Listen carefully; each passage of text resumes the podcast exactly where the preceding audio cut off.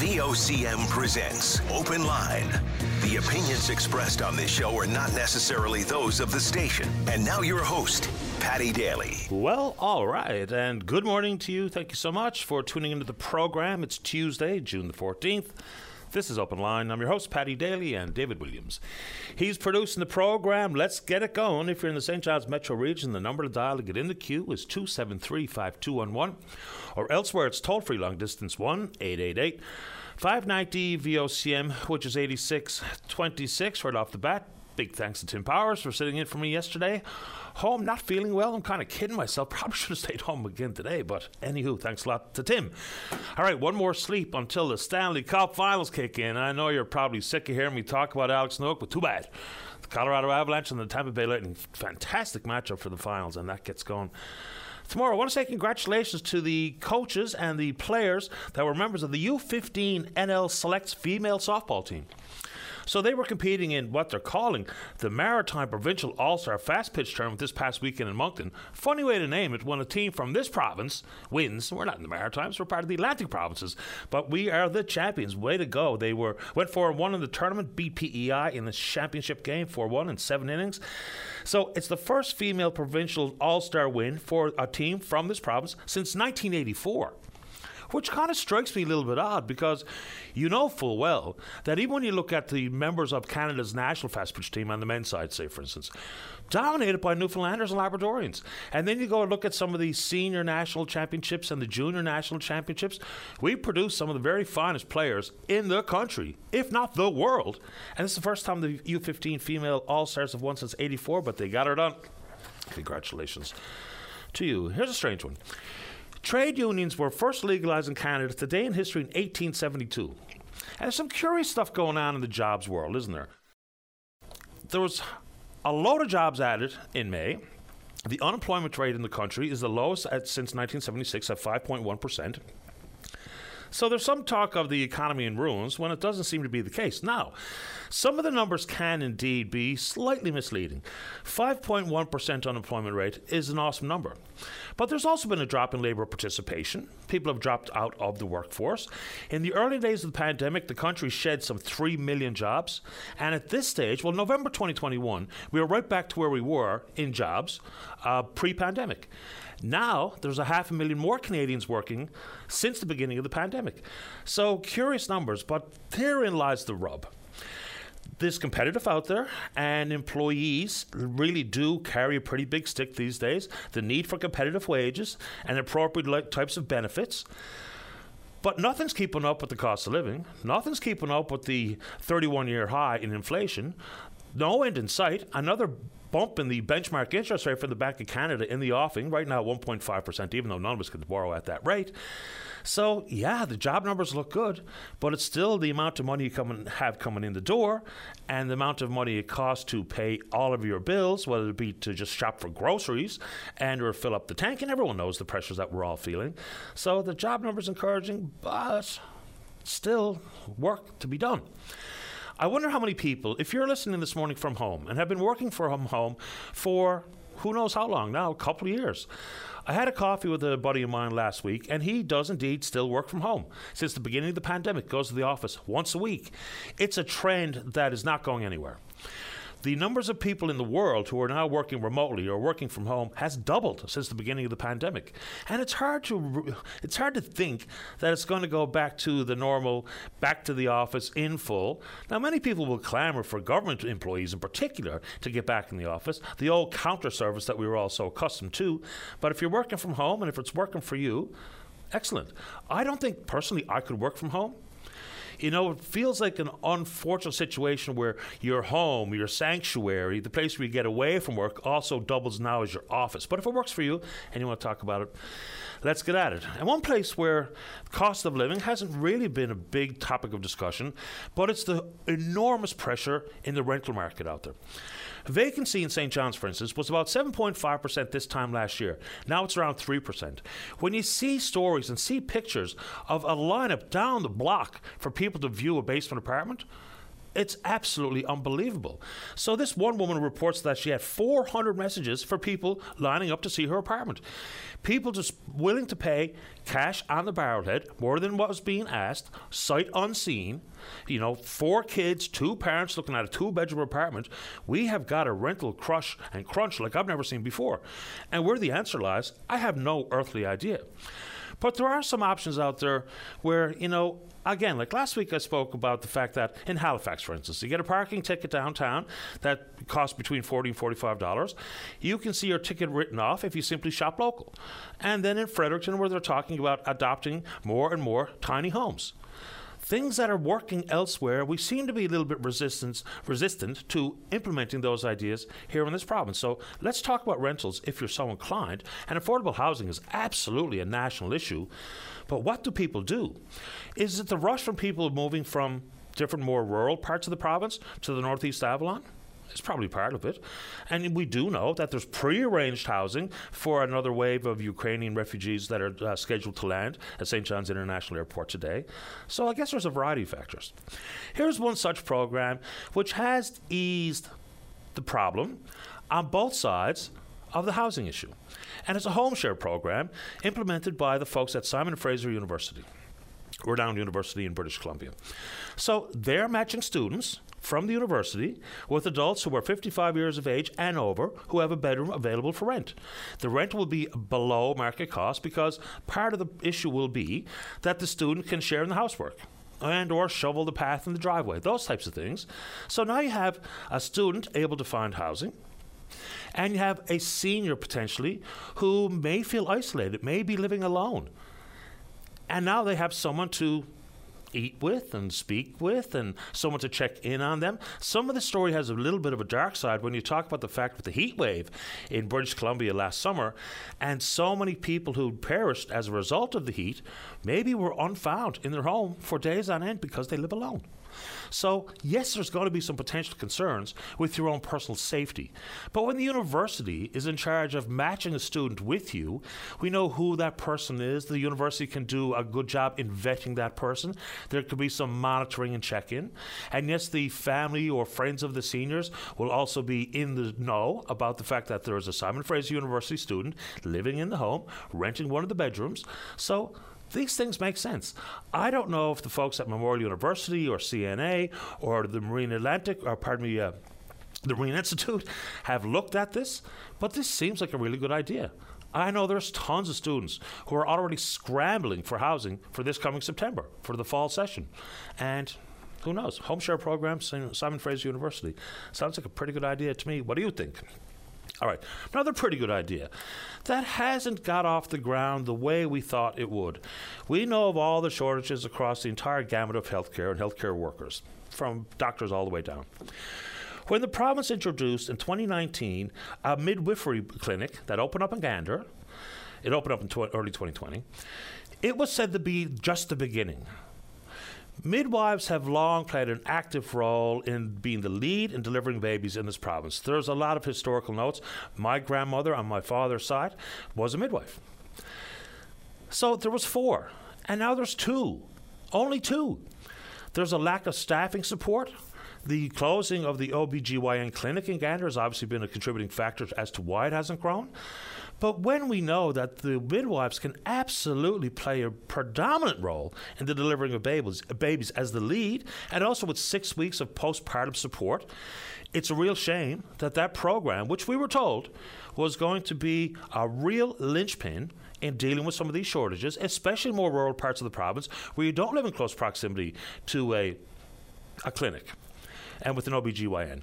So it's hard to know how this went so far backwards. I mean, what was supposed to be a great news story has gone from 4 midwives down to 2. This is something that we've really got to pick up on and understand why this hasn't grown. You know, gone are the days where there's an easy, I'll call it excuse, as to how the pandemic interrupted opportunities. Inside of this one, I'm not so sure. So this seems to be something that where we can do a lot better job than we're currently doing here in the province. For context, in British Columbia, 25% of the births are supported by a midwife, 17% in Ontario. In this province, 1.1%. 1.1 compared to 25% in BC. Just think of it. Even if it's just the 6 weeks of postpartum protection and support, that's an important facet that we've got to try to figure out how we can get that back on track and expand it beyond just that one sole clinic in Gander. It's still the only one. All right, we want to talk about it. Let's go. And there is good news with CNA and the province, of course, recognizing the fact that we need more trained healthcare workers, and in this case, licensed practical nurses, adding 92 seats with an investment of some $4 million, thereabouts, $3.9 million.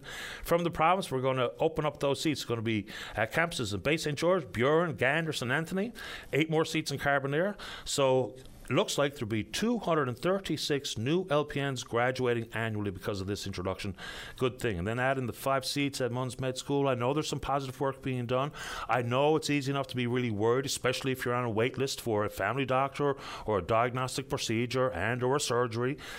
But maybe some, maybe, just maybe, some positive steps being taken. But you want to talk about that midwives thing in particular.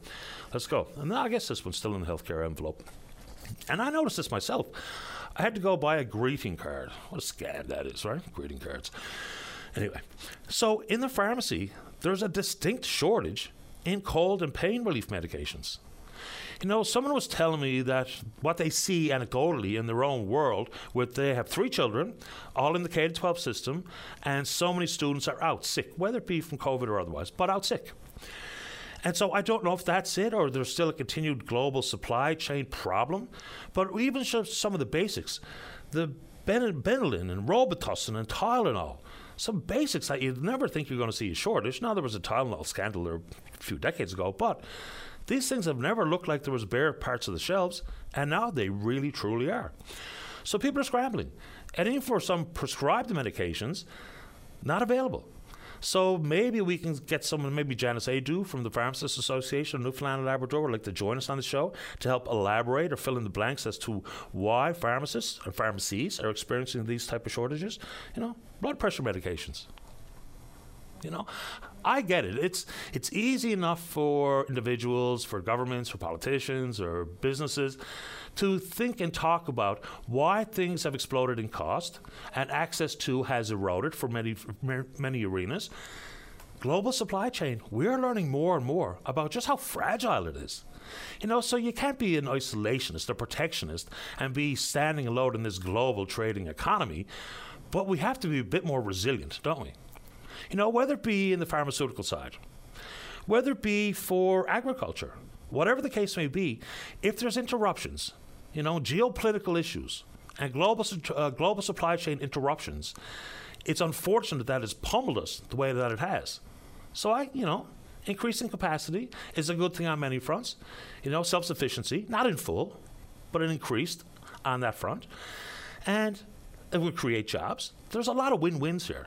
And one more time, I'm throwing it out there. I used to think it was a bit of a wild idea, but now I'm stuck on it, is insofar as self-sufficiency goes, I would love to hear someone on the government side to talk about not only food security, reliability, and price point, but we have got to start building these small, medium, and large-scale greenhouses everywhere in the province. I don't know why we're not doing that, but anyway, you want to tackle it. Let's go. Oh, boy, a little shiver there that time. All right. So, quick check-in on the oil business. Only bring it up because it is a pretty big story if you're an oil industry watcher. Is British oil giant BP acquiring Cenovus' stake in the Bay de Nord project?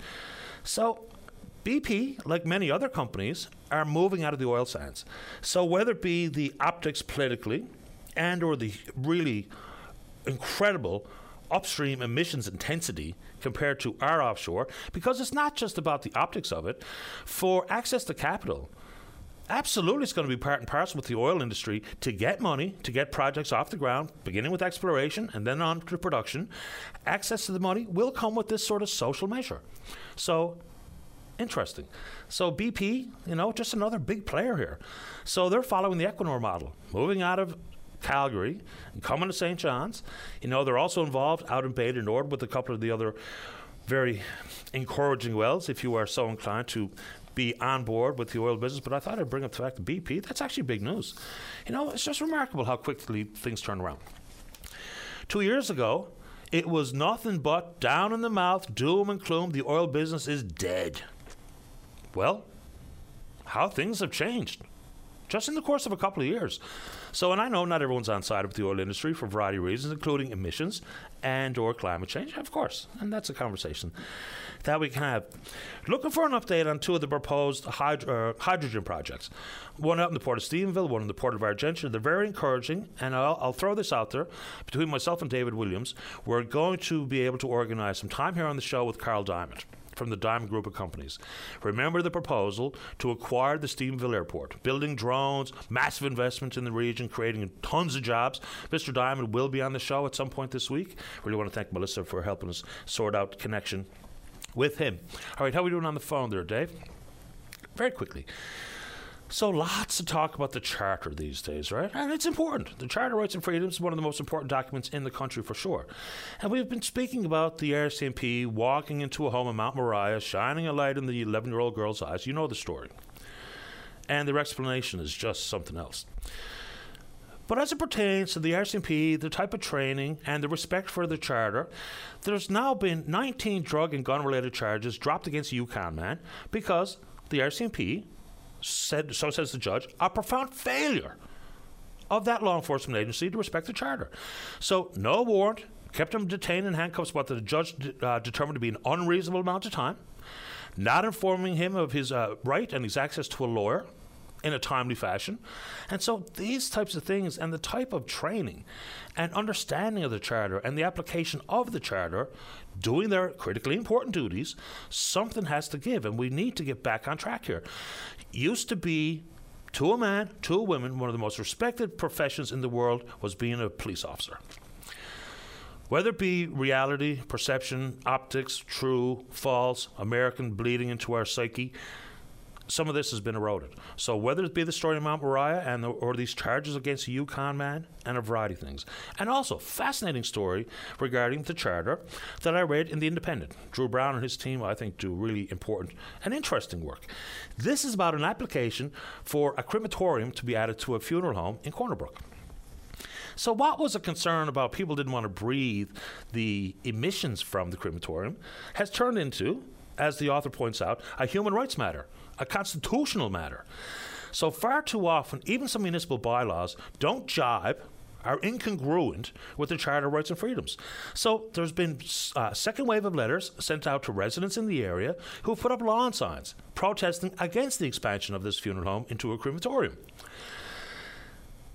But the municipality has been told by their own lawyer, that's Corner Brook, they've been told that this is not aligned with Canada's Charter of Rights and Freedoms and your freedom of expression.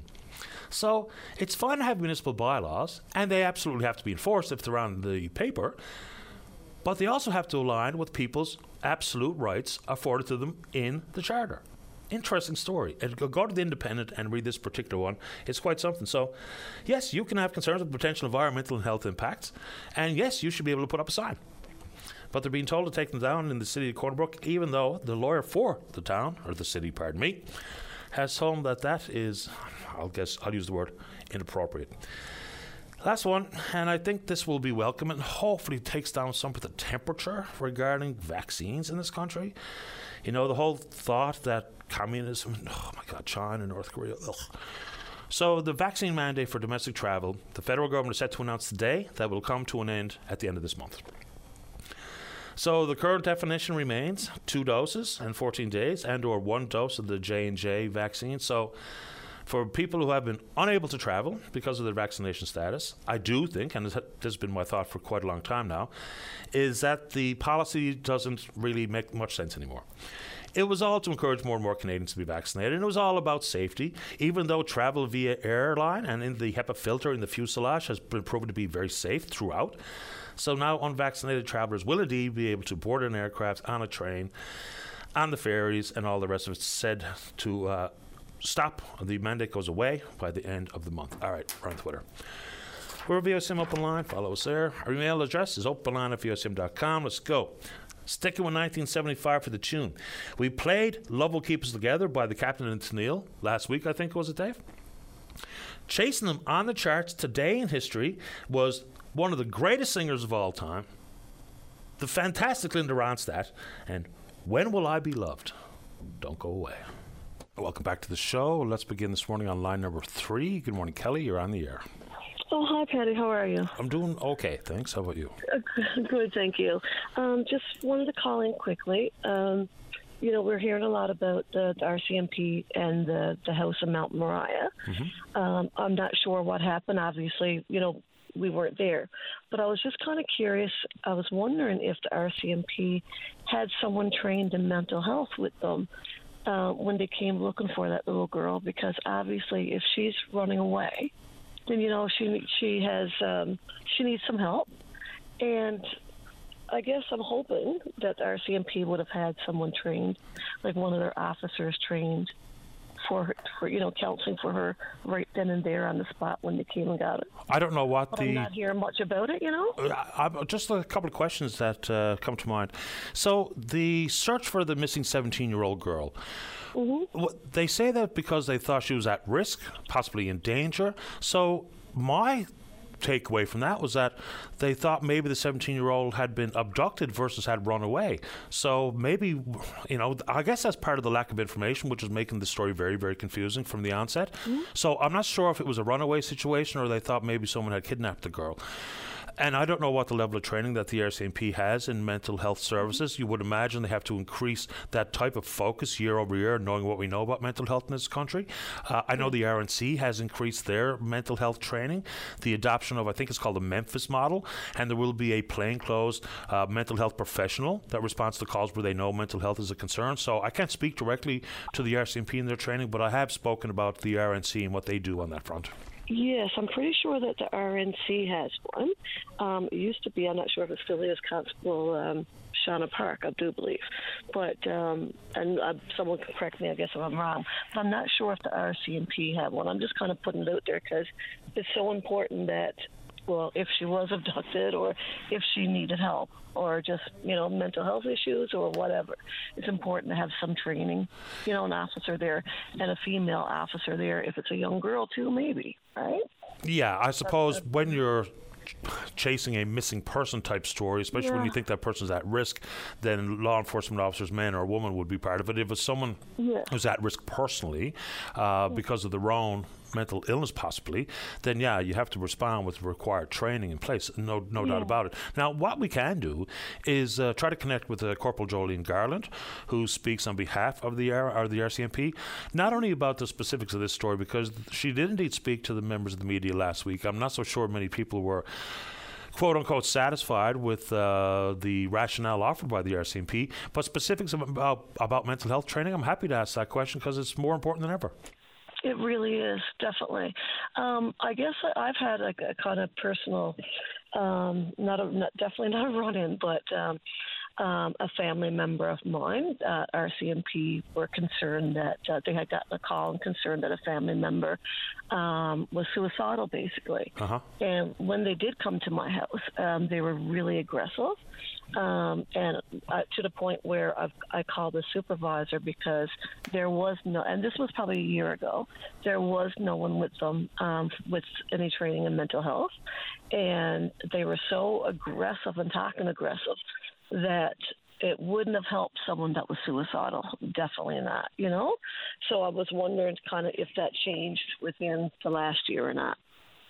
I don't know is, I guess, the short summary answer, but that's something we can absolutely pursue. We try to present an open-minded forum for talking about mental health on this show. I think it's going to be obviously extraordinarily important, and it always has been. But I think more and more people are understanding the issues surrounding mental health and mental wellness and or illness. Yes. So, you know, that's something I can pursue on your behalf. I'm sure many others would be interested in how law enforcement and other agencies approach it, because it's not just about the aggressive nature and the tone of voice and what have you.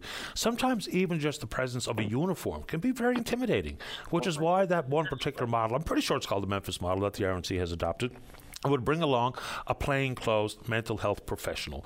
So sometimes that's what you really need to bring down the temperature for these types of interactions, because again, and I think I speak on behalf of many people here, even if it's something as fundamental as getting pulled over for speeding, the uniform can be intimidating. It just can. You know, it's a position of authority. I'm not saying that I'm ever fearful when I interact with a police officer, because I'm not, and I have many, many friends, members of law enforcement. But just the presence of a uniform can be, you know, getting off to a rough start. And when you get off to a difficult start or an awkward start, sometimes it's difficult to put it back on the rails so that you have a positive outcome, right? Yeah. For sure, for sure. Really appreciate the thought and the time this morning. Thank you. Thank you so much. Have a great day. Same to you, Kelly. Take care. Thank you. Bye. All right, bye-bye. Yeah, you know, those types of things, we just need to know more about it, because just information can be very powerful. So if we had a better idea of exactly what kind of training is associated with mental health, whether it be the RNC, the RCMP, anybody. Well, we've heard and seen stories in this province that the outcome has not been what we need it to be. So, yeah, I'm glad Kelly brought it up here this morning. Let's go ahead and take a break. When we come back, Michael wants to talk about the Citizens Rep Report. Tom wants to talk about Tony Wakeham, of course. He's the Finance Shadow Minister for the PC Party, the member for Stevenville, Port-au-Port. Don't go away. Weekdays on VOCM, it's Open Line with your host, Patty Daly. Join the conversation each morning from 9 a.m. to noon on your VOCM. We get people talking. Welcome back to the show. Let's go to line number 2. Tom, you're on the air. Hey, Patty, how's it going? Not too bad this morning. How about you? Good, good.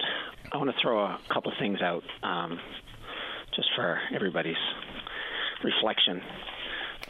When I look at why doctors may be frustrated and obviously overworked and maybe leaving the province or even leaving the profession, I ask myself, you know, how would I feel if I was a doctor trying to help, especially GP, trying to help the local residents and the unhealthy lifestyles and the chronic issues that it must be so frustrating when you keep sending, you know, you keep seeing the same people and you just keep adding prescriptions and people don't necessarily, you know, be involved in their own health.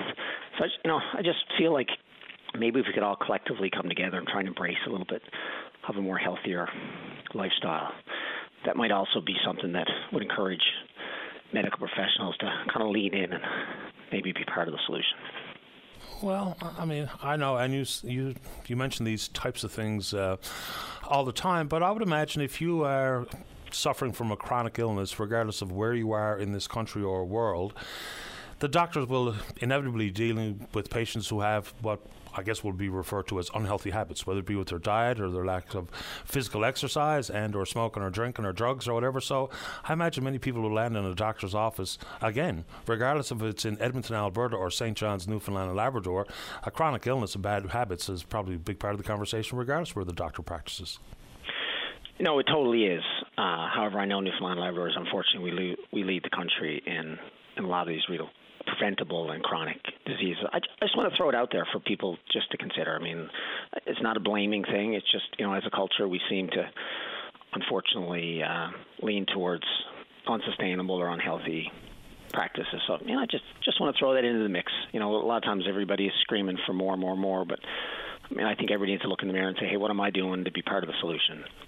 You know, obviously we got to try and meet everybody where they are. But part of that is people leaning in.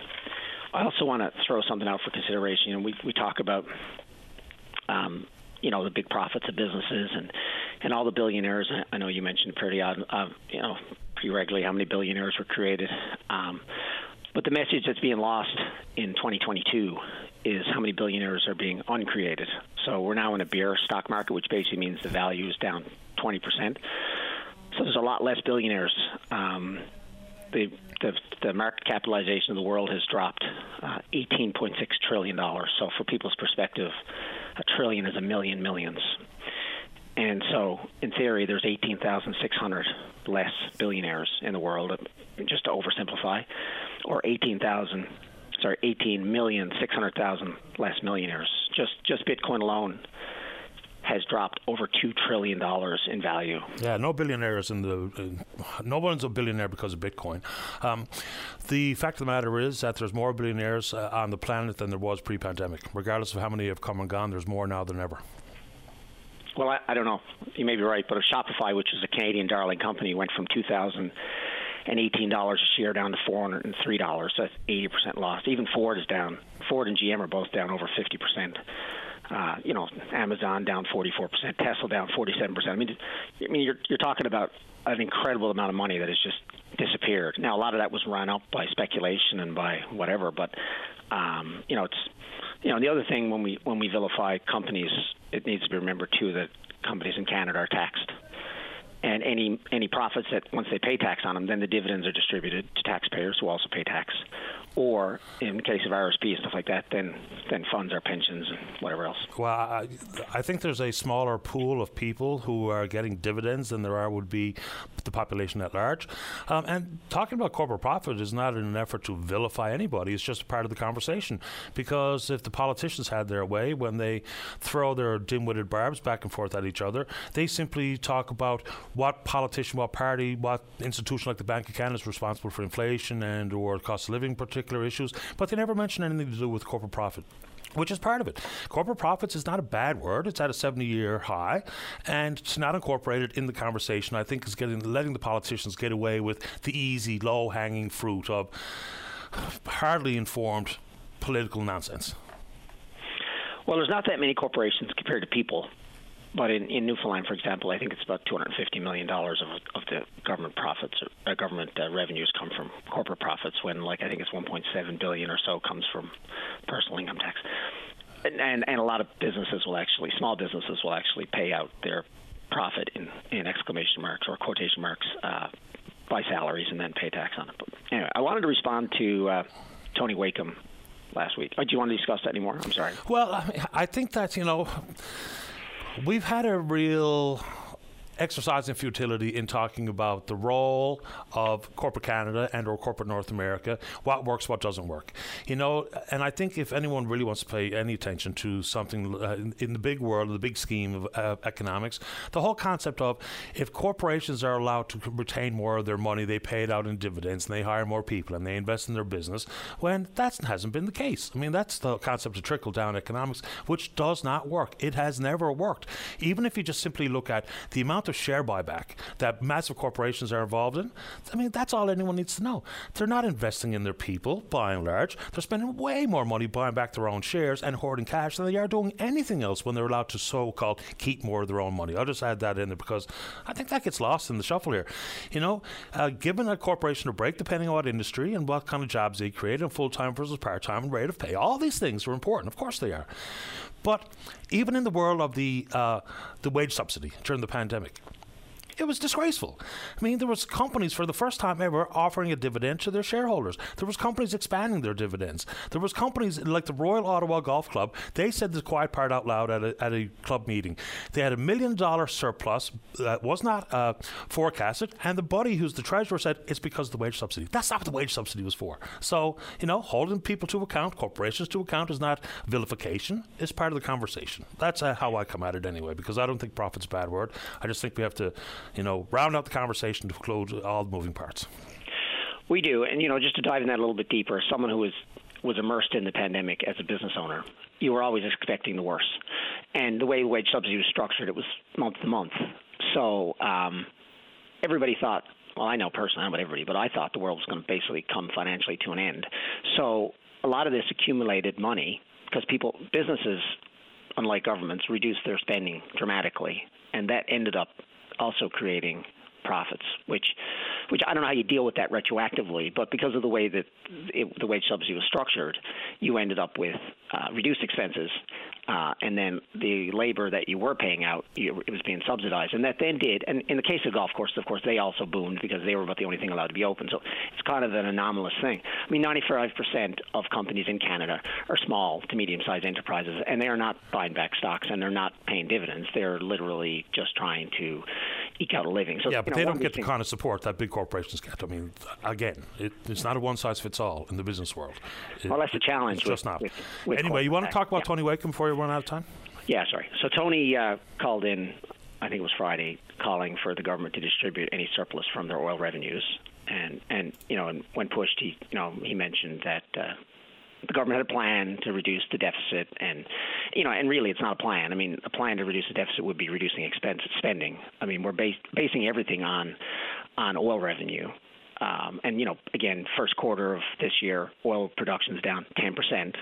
which is significant. Now, our revenues are up because the price of oil is so high, but you can't count on that forever. Terra Nova will come on stream at some point, which will increase our production, but of course we've given away our revenues on that. Anyhow, that doesn't factor in the fact that provincial government expenses, just like household expenses, are going to go up. The price of everything government is also going up. Healthcare costs are going up. We already talked about that in the beginning, and borrowing costs, which Minister Cody mentioned, are also going to go up as interest rates go up. So again, you have a conservative party, or and/or liberal. But it doesn't matter. They're striped. I mean, and I have respect for Tony. He's a good person and hardworking for his constituents. However, again, everybody talks about austerity, which is basically the concept that you would spend money when times are tough, and then you would. But then the flip side of that, which is always lost, is that when times are relatively speaking good, then you're paying down that money that you might borrow, which is never done in Newfoundland. We just keep increasing our spending, even though now you could argue we're probably in a really good boom town right now. There's no talk of reducing expenses, so there is. I mean, we can talk about a plan, and I know that Minister Cody likes to put it out there, and she, they're doing, I would say, tough things. They're saying tough things out loud. However, they're not really doing it. Our expenses this year to last year are higher. Our budget is going up higher. The only reason that we're having this conversation is the cost of borrowing has gone down because interest rates have dropped, and revenues from oil and mining and different taxes have gone up, and also help from the feds. So, I just want to keep putting out there that, the situation that we are all collectively in has not changed since the Green Report. And a lot of our wealth in Newfoundland and Labrador and how we do is based upon the sale of non-renewable resources, which once they're gone, they're gone. Future generations won't be able to draw back on them. There's no future fund. And it just needs to be like front and center as we make decisions. And the flip side is we have to accept the fact that energy and the cost of everything is going up. So we all need to figure out how to do the same with less. And it's not going to be easy. But that's the conversation we need to have. And it's tough.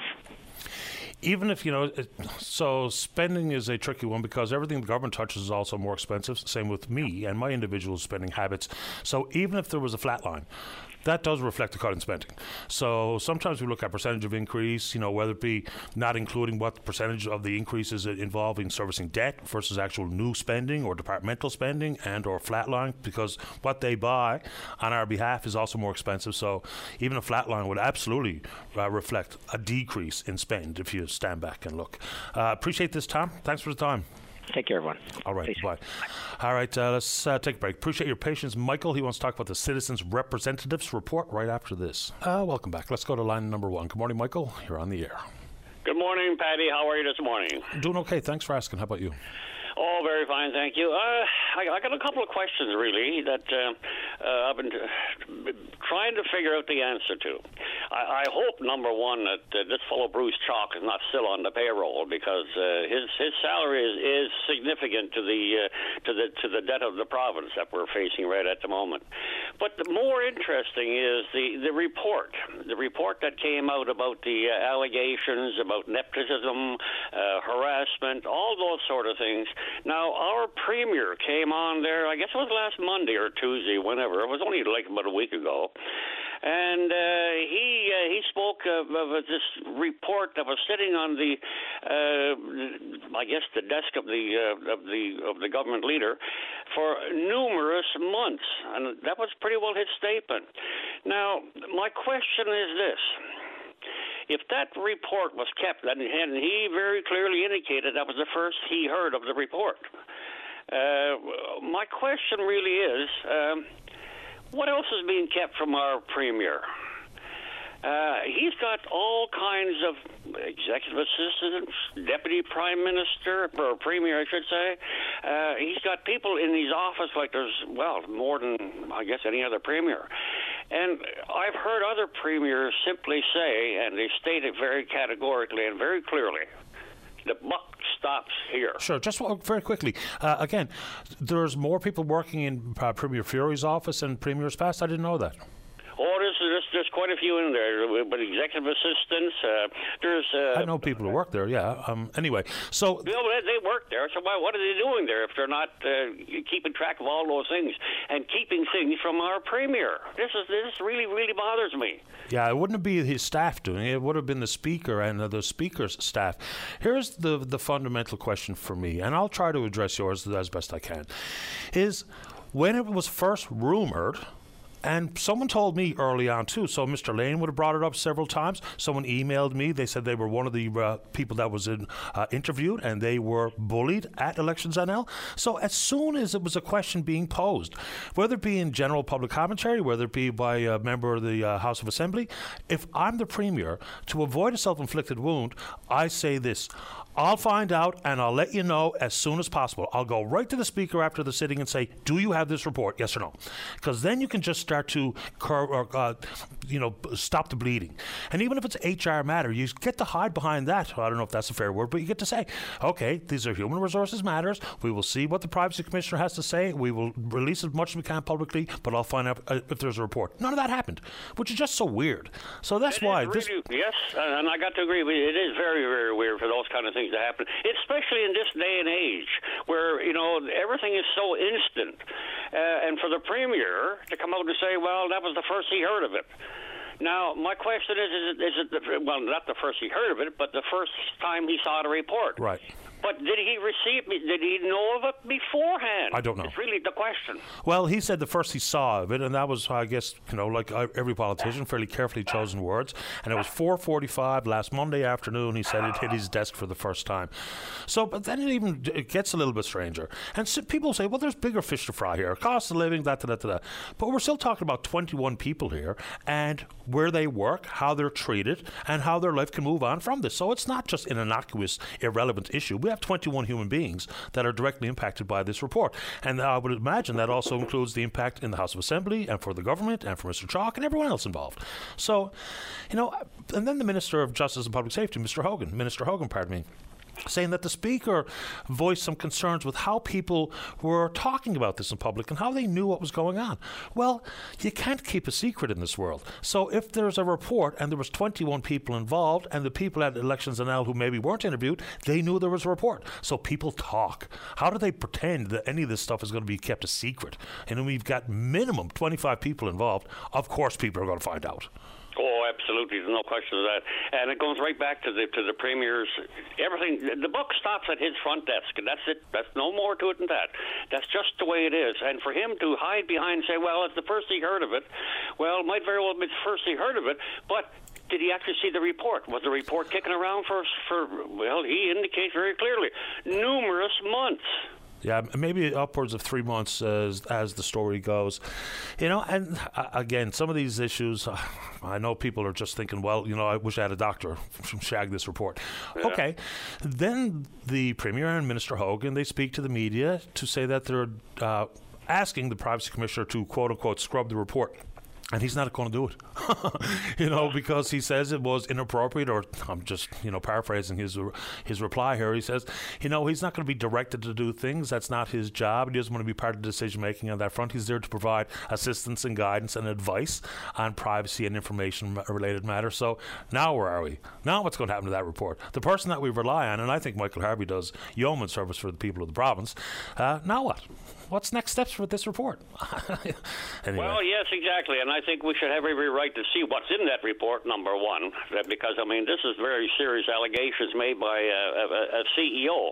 And I got a feeling that this individual who created probably one of the biggest Newfoundland Labrador jokes ever in that calling that election at that time when the pandemic was, just flourishing, this is absolutely insane. Now, you don't have to be a rocket science to figure that one out. But anyway, are you referring to the Premier at that stage? With that no, I'm talking about the CEO, Bruce Chaulk. Well, he didn't call the election. The Premier called the election.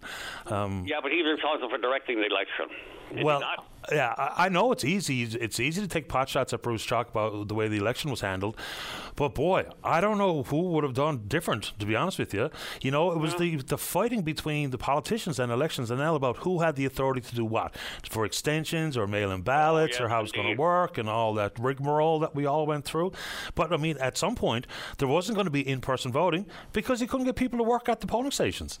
So that's just a dog's breakfast. That whole mess. But anyway, I'd like to see the Premier come on and fully explain his involvement, when he knew of it, and not to hide behind and say, well, you know, he only heard of it, he only saw the report. And that's clearly what he says. He saw the report, like, but did he hear about it before? I don't know, Michael. I certainly can't answer that question. But that's a good question. We'll try to figure out whatever we can on your behalf and of the listeners. Appreciate the time, Michael. Appreciate it very much. Thank you. Have yourself a great day, my boy. You too. Take care. Bye-bye. Yeah, you know, and again, I totally get it. There are so many big pressing issues that maybe this is not a concern of yours necessarily. But there's 21 people who would like to see what the outcome will be of this particular report and investigation. Let's go to line number 2. Good morning, Bill Tizzard from Branch 1 of the Royal Canadian Legion. You're on the air. Good morning, Patty, and how are you this morning? I've been better, to be honest with you. I was home not feeling well yesterday. I should have stayed home again today, but here I am. You got that stomach flu this time to go. I got a bit of that, boy, I can tell you. Anyway, Bill, here we are. Tell us about the dinner and dance. What do you got going on? Okay. Patty, I'm calling on behalf of the Royal Canadian Legion, Branch 1 at 57 Blackmarsh Road.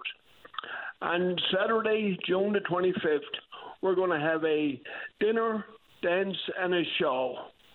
We're going to start the night off with a savory stuffed chicken breast dinner at 6:30 p.m., followed by a show by our special guest, the Vera Perlin Players. And after they're finished, we're going to close out the night with a dance with music by Country Gary. Tickets are $35 each. They're available at the Branch, at the bar, anytime between noon and midnight daily, or you can call 579-8300. Oh, dear, that's a mouthful. That is a mouthful, Bill. It sounds like a good time. Well, the Vera Perlin Players, Patty, they are exceptional group. I've seen them many times. There's a young man who I believe is still a member of the Vera Perlin Players, was a neighbour of mine growing up around Kent's Pond, Mark Turner. He was one of the singers. Yes, boy. Yeah, Patty, I had to look at those, well, you can't say children no more, they're adults. But oh, yes, Mark is an adult, yeah. Look at those adults and the way they perform, and they're so happy when they're performing. It's exceptional. It absolutely, it truly is, Bill, and I'm glad you told us about it this morning. So it's on June 25th. Tickets are $35. Is that what you said? $35, yeah. $35. Give the folks a number if they'd like to come up and take in the dinner and dance. 579-8300. And again, Patty, to VOCM and yourself, thank you very, very much for taking my call. We truly appreciate it at the Royal Canadian Legion Branch 1. It's my pleasure, Bill. Stay in touch. Thank you. Bye-bye. All the best. Bye-bye. It's Bill Tizzard from Branch Number 1, the Royal Canadian Legion. How are we doing on the phone, Dave? Okay, let's take a break for the news. Don't go away. Take a break. Join us weekdays from 12:30 to 1 p.m. as we discuss anything and everything that's happening now. It's all on the table during your VOCM lunch break. Welcome back to the show. Let's go to line number 1. Good morning, Dr. John Kilty. You're on the air. Hi, good morning. Good morning to you. Did I pronounce your name properly, sir? Yeah, you did. Okay. Kilty, yeah. So anyway, like everybody else in the province, obviously I watch the news every night, and I'm very much aware, working here of the huge shortage of family doctors on the island. But I can't understand, and I'll give you a few examples. I had a nephew that qualified from medical school in Dublin about 4 or 5 years ago. He applied, tried to get into the province. It took forever. Sending back this, that, and everything else. He finally gave up. He went off to Australia. I've worked with another student. He was a student at the time who graduated from medical school, foreign medical school, and he's from here, and his brother has graduated from this foreign medical school. I worked with the older guy, and I really was very, very impressed with him as his knowledge and his everything about him. I thought he was a wonderful guy, and to my knowledge, he hasn't been able to gain access to any work here on the island even though he's from Newfoundland. He graduated from medical school, did very well apparently, but anyway. And very recently, I was coming back from Ireland, and I was on the lineup at the airport, and I talked to a young girl there, and she's 2 years from qualifying in the Royal College of Surgeons in Dublin, and she's from Vancouver. So we started chatting, and she was going to Florida to do an elective, and I said, you really should come to Newfoundland. I said, we absolutely need doctors there. She said, no, I'm not allowed to come to Newfoundland. I'm not allowed to do electives in Canada. Now, this is an elective, like she could come to St. John's and spend a month or something with whoever. And I said, I can't believe it that you're not allowed to come, coming from a foreign medical school, that you're not allowed to even do an elective here in Newfoundland. I just don't understand it. I really don't understand it. And I'm very much aware of the situation out there, and there's a lot of people as we speak that have no doctor. It's just, I don't understand why, why they're not allowed to even come and do electives here. I mean... doctor, is an elective what I would be familiar with calling a locum? No. An elective is just like you come as a student and you spend time with, let's say, orthopedic surgeon or an ophthalmologist or a family doctor, and you just spend time here, and they get to know you, and it wouldn't be any cost to the province, and... if you like the place, presumably you'd like to come back. And I mean, I was reminded again, which I absolutely, thoroughly endorse, the whole idea of the sad situation in Ukraine at the moment. And I know a delegation from Newfoundland went over and walked the streets of Kiev and talked to a lot of Ukrainians. And I thought that was a wonderful, wonderful thing to do. And obviously, some Ukrainians have come in here yet, or since. But there doesn't seem to be any push to go to medical schools abroad and talk to medical students and see why they wouldn't come to Canada. And, I think in fairness, Canada has been fairly well serviced by foreign medical graduates over the years. And I'm not aware of a whole lot of negative stuff that because of that relationship. I'm one myself, obviously, came here in 1977. And... I think I absolutely love the place, but I think I worked fairly hard while I was here, and I think it was mutually beneficial. I just don't understand why there seems to be no push now whatsoever. But. Well, there's a number of Irish doctors here. That's one thing for sure. Many of them part of the rugby club. So, yeah. I think you're right. And I do think this is a national conversation. So a couple of things come to mind immediately here. So you mentioned Ukrainians. There was a Ukrainian female doctor who was part of the first airlift that arrived here. She had to leave behind her husband, who's also a doctor in Ukraine, because, of course, the men weren't allowed to leave. So what's her status? Obviously, if she's moved here, she'd like to be able to practice. She trained for all those years to become a medical doctor. We should be able to put her to work. And I'm sure she wants to do exactly that. So the national conversation has to take two prongs. We have to understand the accreditation of various medical schools, engineering programs, physics and chemistry. Let's just figure this stuff out, because we've got people here in the country who have a skill set and an educational background that should allow them to work in their field, and they can't, because we've got a problem swapping or using their credentials and accommodating them here in this country. Secondly, we have got a paperwork bureaucratic nightmare. Even if I'm practicing in Toronto and I would like to spend a summer here working as a doctor on a locum, between the cost and the paperwork, everything is just so silly. Why are there different standards for doctors from province to province in the country, let alone from people coming from outside the country to practice medicine in Canada? It's just all so stupid as opposed to confusing. Yeah, and particularly for Newfoundland, that we have an acute shortage now. I mean, I welcome the idea that they've increased the medical school number of places by 5, but like they said the other night on television, that's 6 years out. A lot of people from Ireland or other foreign medical schools as well, they'd probably love to come for 5 or 6 years and relieve that shortage. And, even if we had to tell them up front, look, if we have a full complement of homegrown medical doctors at that time, you may have to go back. But... I just don't understand it. But when I was talking to these people, and I worked with one of these guys, and he's right here from St. John's, and I was really impressed. I mean, I'm not a bad judge, I don't think. I was very impressed with him as a medical student, and I thought Man, I tell you, would they ever like him out in Belle Island or Bonavista or somewhere? But he can't get any traction whatsoever. That's my understanding. And he has a brother that recently qualified with honors, and was one of the top medical students in that school, and they can't get any traction at all to work here. It's something we need to grapple with and figure out, and I don't think we have much to worry about with we'll have too many locally born and working doctors here where we have to inform the newcomer that they're out of luck. I think we don't have much worries on that front. Right. Yeah. Anyway, I appreciate the sentiment. No trouble. Great, and thank you so much. Appreciate the time, sir. Thank you, Doctor. Yeah, keep in touch. Bye-bye. Bye-bye. It's Dr. John Kilty. He asks a very important question. Even if it's just this one Ukrainian female doctor who is here, what are we doing?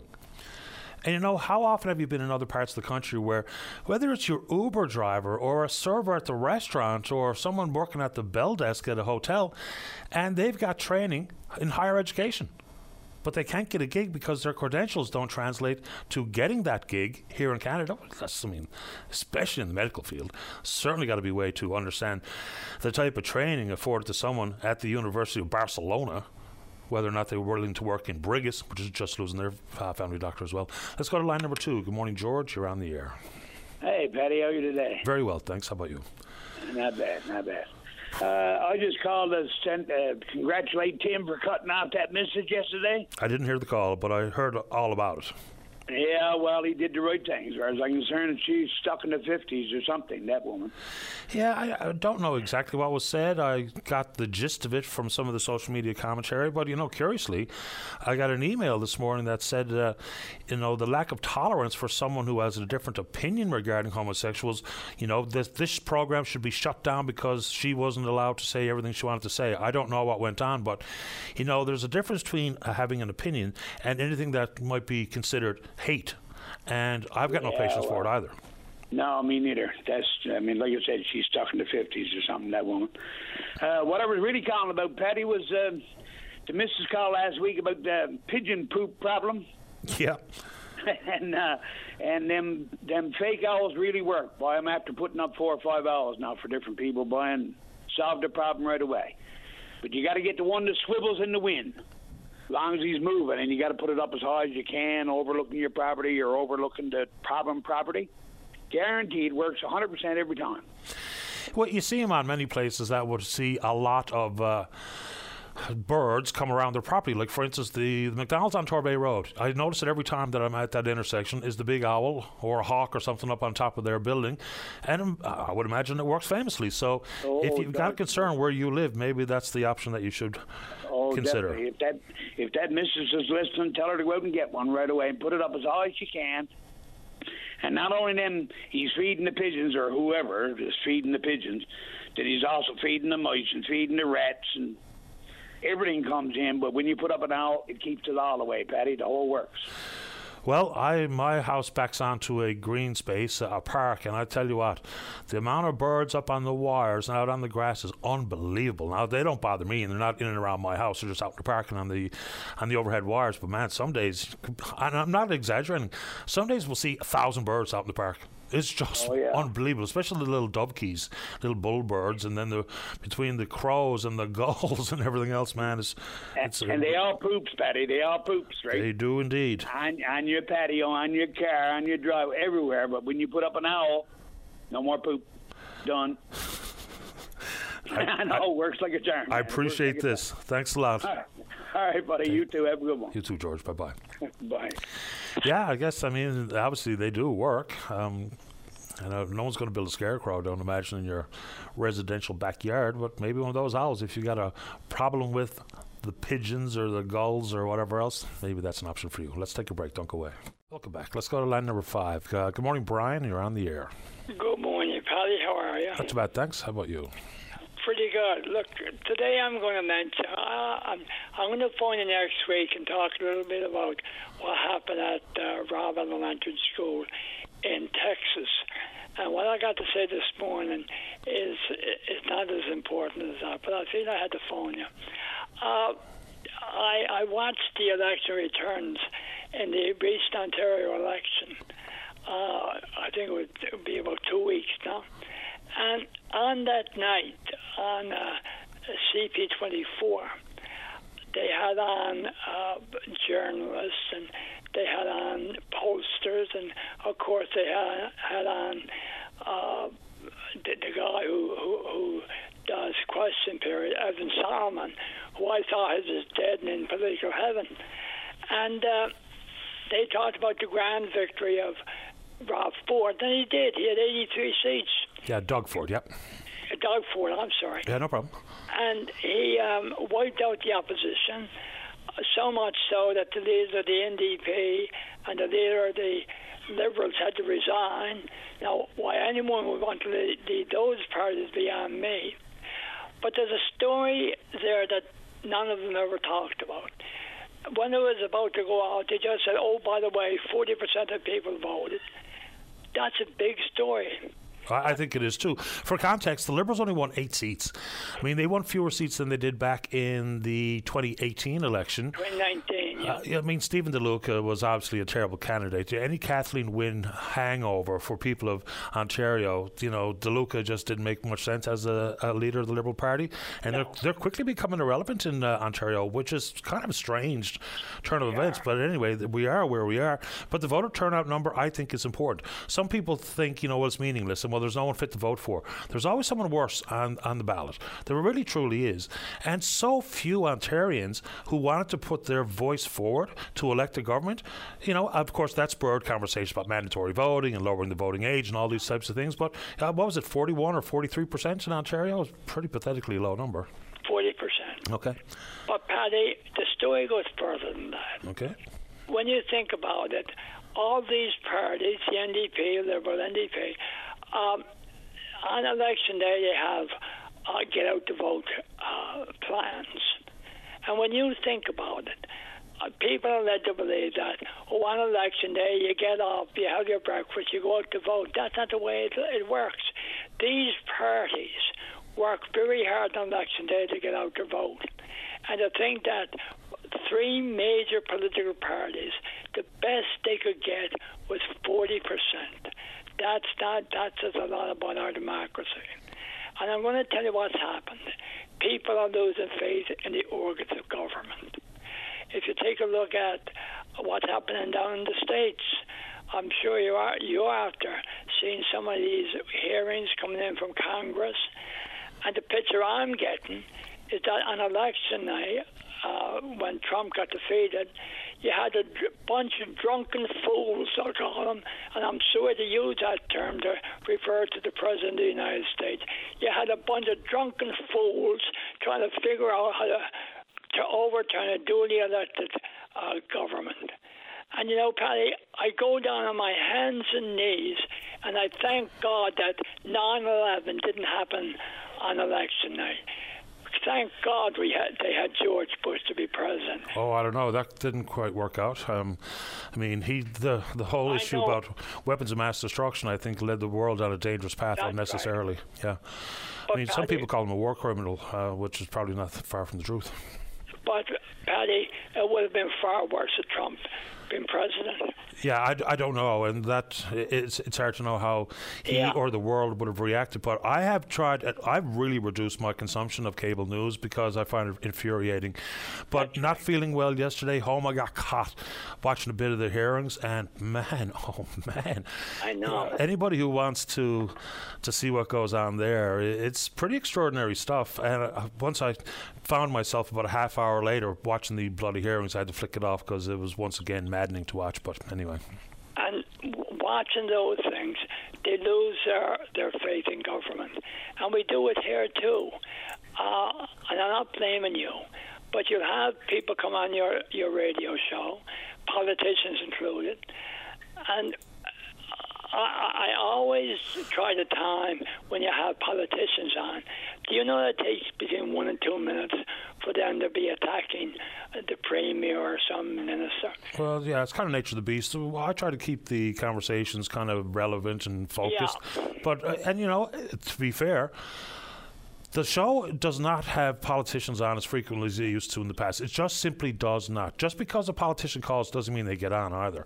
So, yeah, we try to keep the conversations reasonable because what I think people are most interested in is policy and solutions and problem solving. You know, the personal stuff is always going to be part of politics. It's just nature of the beast. Sure. But to try to keep it to a bare minimum is probably beneficial to all involved, most importantly, people listening. And Patty, I was listening to Evan Solomon one morning when they had the uprising on Parliament Hill, and he brought out something that was insightful. At that time, he was talking to a bunch of people from Parliament, and he said, brought up the issue where the lady who's the interim leader of the Conservative Party was emailing her counterparts saying, how can we blame this on Trudeau? And he had her emails and what have you.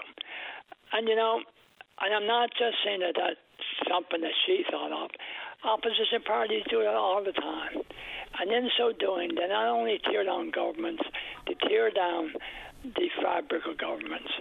And I think what happened in Ontario, unfortunately, and I don't agree with this, people are losing respect for the organs of government. I don't know what the voting turnout is like in Newfoundland. I know I don't vote myself very often.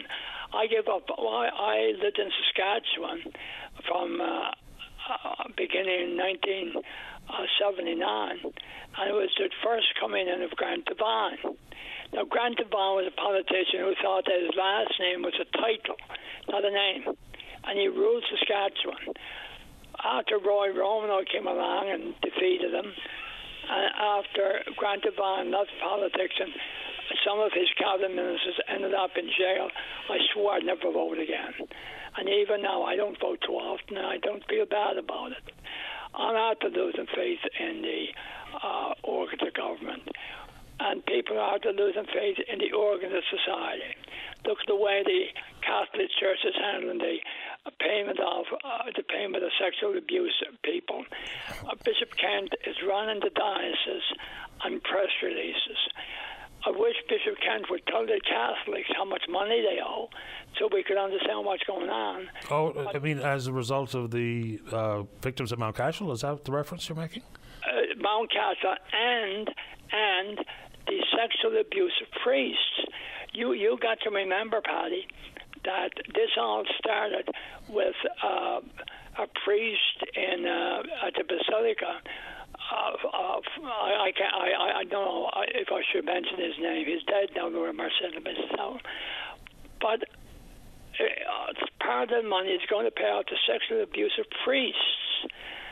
And I think victims at the hands of priests. Is that what you're saying, Brian? Yes. That's right. And that always hasn't ended in compensation for victims. I don't care if you say their name out loud, because if they're convicted of a crime, then that's just public record. And I know one such priest who was, you know, one of the parishes that we were congregants of as children down at Holy Rosary in Portugal Cove. Of course, Father Hickey. That's right, Jim Hickey. Just absolutely disgraceful. Brian, I appreciate the time this morning. We're off to the break. Stay in touch. Yeah. Take care. God bless. You too. Bye-bye. Yeah, erosion of faith in government. I mean, that's, I think, part and parcel of where we are. And there's no sense having blind faith in government because that's not helpful either. But, you know, politicians probably don't do themselves much in the way of favors. And it is kind of enlightening. And I don't think that this is a one side of the political spectrum alone that does these types of just ridiculously counterproductive issues, is as opposed to finding solutions. Their number one goal is the politicians get elected. Unfortunately for so many of them, their number two goal, get re-elected. So just trying to hang something, a problem on one party or another that happens to be in government, provincially or federally, is not getting us anywhere. You know, I know people fall for it, and you know, it's the easy play, but it's certainly not making anyone's life better. Let's take a break. Don't go away. Saturday morning, join us for the Irish Newfoundland Show. Send your request to IrishNL at VOCM.com or submit them online at VOCM.com. Welcome back. Let's go to line number 4. Good morning, Colin. You're on the air. Good morning, Mr. Bailey. How are you this morning? Not too bad, thanks. How about you? Good, thanks. I want to talk about a story that you mentioned in your preamble regarding the RCMP in Yukon. And there was a case up there of a man who was in court and had a slew of criminal charges stayed against him by the Crown because of breaches of his constitutional rights. The police went into his house without a warrant, conducted a rather thorough search of his house, denied him the right to counsel, notwithstanding the fact he was detained and under arrest. And eventually, when this case got to court, the judge threw out all the evidence because of the breaches and profound breaches of the Charter, according to the judge. You call it a profound failure. And I mean, this is a personal, I think it was based on a tip. I gave it a very quick read before I went live this morning. They got a tip and they acted on it. But, you know, to not acknowledge the fact that as a trained law enforcement officer, a warrant is a pretty important facet, a protection for individuals and just a normal course of business. So this guy, they found drugs, there was cocaine, and there was a bunch of firearms and other things that were thrown aside because of this profound failure, so says the judge. Yeah, and it's a case where in Canadian criminal law and constitutional law, it's not that every breach that's committed by the police will lead to the automatic exclusion of evidence. In other words, the police can commit a breach of somebody's rights and obtain evidence subsequent to the breach, and the court can still rule the evidence admitted. Mm-hmm. And, you know, because for other reasons, the court may determine that the police acted in good faith, it was a minor breach and things like that. And an overarching concern of the court is the effect of the exclusion or the admission of the evidence and the effect that will have on the administration of justice. Will it bring it into disrepute? So it's not just the court being cognizant of the rights of the accused and guarding those rights, but it's the overall effect of the administration of justice and how society would look at that, right? So there's not a number of balancing factors that have to take place by the trial court. But where a judge essentially guts the Crown's case like that, like was the case in the Yukon, that's very, very serious. And the courts are very cognizant of that. They will not condone that kind of behavior by the police, right? There's also part of the story where the fellow's partner maybe blasted off a .22 caliber, and then they handcuffed him, did the clearing of the house, a tactical walkthrough. The man, the accused, admitted to having cocaine in the garage, which they then proceeded to search without a warrant. That got thrown out, even though Buddy admitted the coke's in the garage. Just such a strange story. Yeah, and these you know, the evidence in this case is highly probative. You know, if it had to be admitted, there's a very good chance the Crown would get convictions on those cases. But they went in there without a warrant. And the police know, and they're trained, and they're told repeatedly, you know, they get advice from Crown counsels all the time on legalities and of, you know, going in places without warrants, with warrants, and things like that. And where the police conduct a search or a seizure without a warrant, that's prima facie unreasonable. It's presumptively unreasonable in the law, and it automatically attracts Section 8 scrutiny, which every Canadian has the right to be secure against unreasonable search and seizure. So where the police conduct a search and seizure without a warrant, that's in the law, that's presumptively unreasonable, and that will attract Section 8 scrutiny. And just going down the rabbit hole from there. How much difficulty does it take? I realize not all situations are timed out and planned, but how much effort does it take to get a judge to sign off on a warrant, to go provide an information under oath to a judge and convince the judge that there's reasonable grounds to believe that there's evidence of a crime at a specific location, and get the judge to sign off on a warrant? Sounds about right. If you don't do that, you're just looking for trouble in a lot of cases. There was a case here 15 years ago of a woman murdered in her basement apartment up by YYT, and her husband was subsequently arrested and charged with murdering her. When that case got to court, it was the same situation. The trial judge threw out a lot of evidence, and the accused walked free. He was acquitted, right? You know? Yeah, sorry, go ahead. I can't think of his name at the moment. Yeah, Newman. Right, Ray Newman. Yeah. You know? Yeah. So these cases, it's in the public interest to have these cases adjudicated under merits. And where the police either, they just don't care, or they do care about just ignorant or stupidity or whatever it is, you're in the wrong business. If you do this sort of thing and you don't care, or you're just blindly ignorant to the fact that you need warrants and you have to follow rules and procedures. And when these cases get to trial, these cases are thrown out because of flagrant charter violations. I think you need to look for a new career. You're not in law enforcement. You shouldn't be in law enforcement, in my opinion. Well, it's just amazing that, you know, it ever happens at all, let alone happens as frequently as it apparently does here in the country. I appreciate the time, Colin, and I do hear from the family every now and then, to be honest with you, Chrissy Purdom Newman. Anyway, terrible story. Absolutely. You know, you look at the trucker convoy that happened in Ottawa, and people up there occupied our capital city of our country for a better part of a month. And they're screaming and bawling about constitutional rights. And constitutional rights get put on the agenda front and center for the last 3 or 4 months now. But 3.5 years ago, the federal government brought in random roadside breath testing now, right? Yeah. Not a peep. Crickets. Nobody talking about that. That the police can stop anybody in the country anytime now if you have care and control of a motor vehicle and demand that you blow into a machine. We did. You better pray that machine says you pass. Because if it doesn't, you're in a world of trouble. Yeah, you and I talked about it. That's for sure. Yeah. I appreciate this, Colin. Thanks for the call. Thanks, Patty. Cheers. Take care. All right. Bye-bye. Let's go to line number 3. Peter, you're on the air. Yes, Patty. About doctor shortage again this morning. And if anybody thinks that I'm going away, well, they don't know me very good. But I really think this is a serious problem across Newfoundland and Labrador, and it's only going to get worse.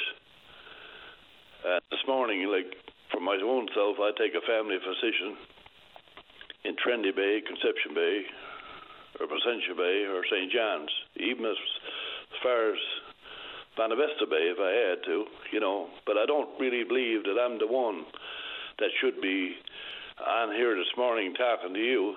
Like, you know, the people of all those places that I just named, there's multiple places in those bays, and I believe like the town councils and the mayors, you know, should be having their own meetings and then having their meeting with their MHAs, and, you know, they should be the ones that's, you know, putting up the fight for the people who don't have doctors instead of just sitting idly by.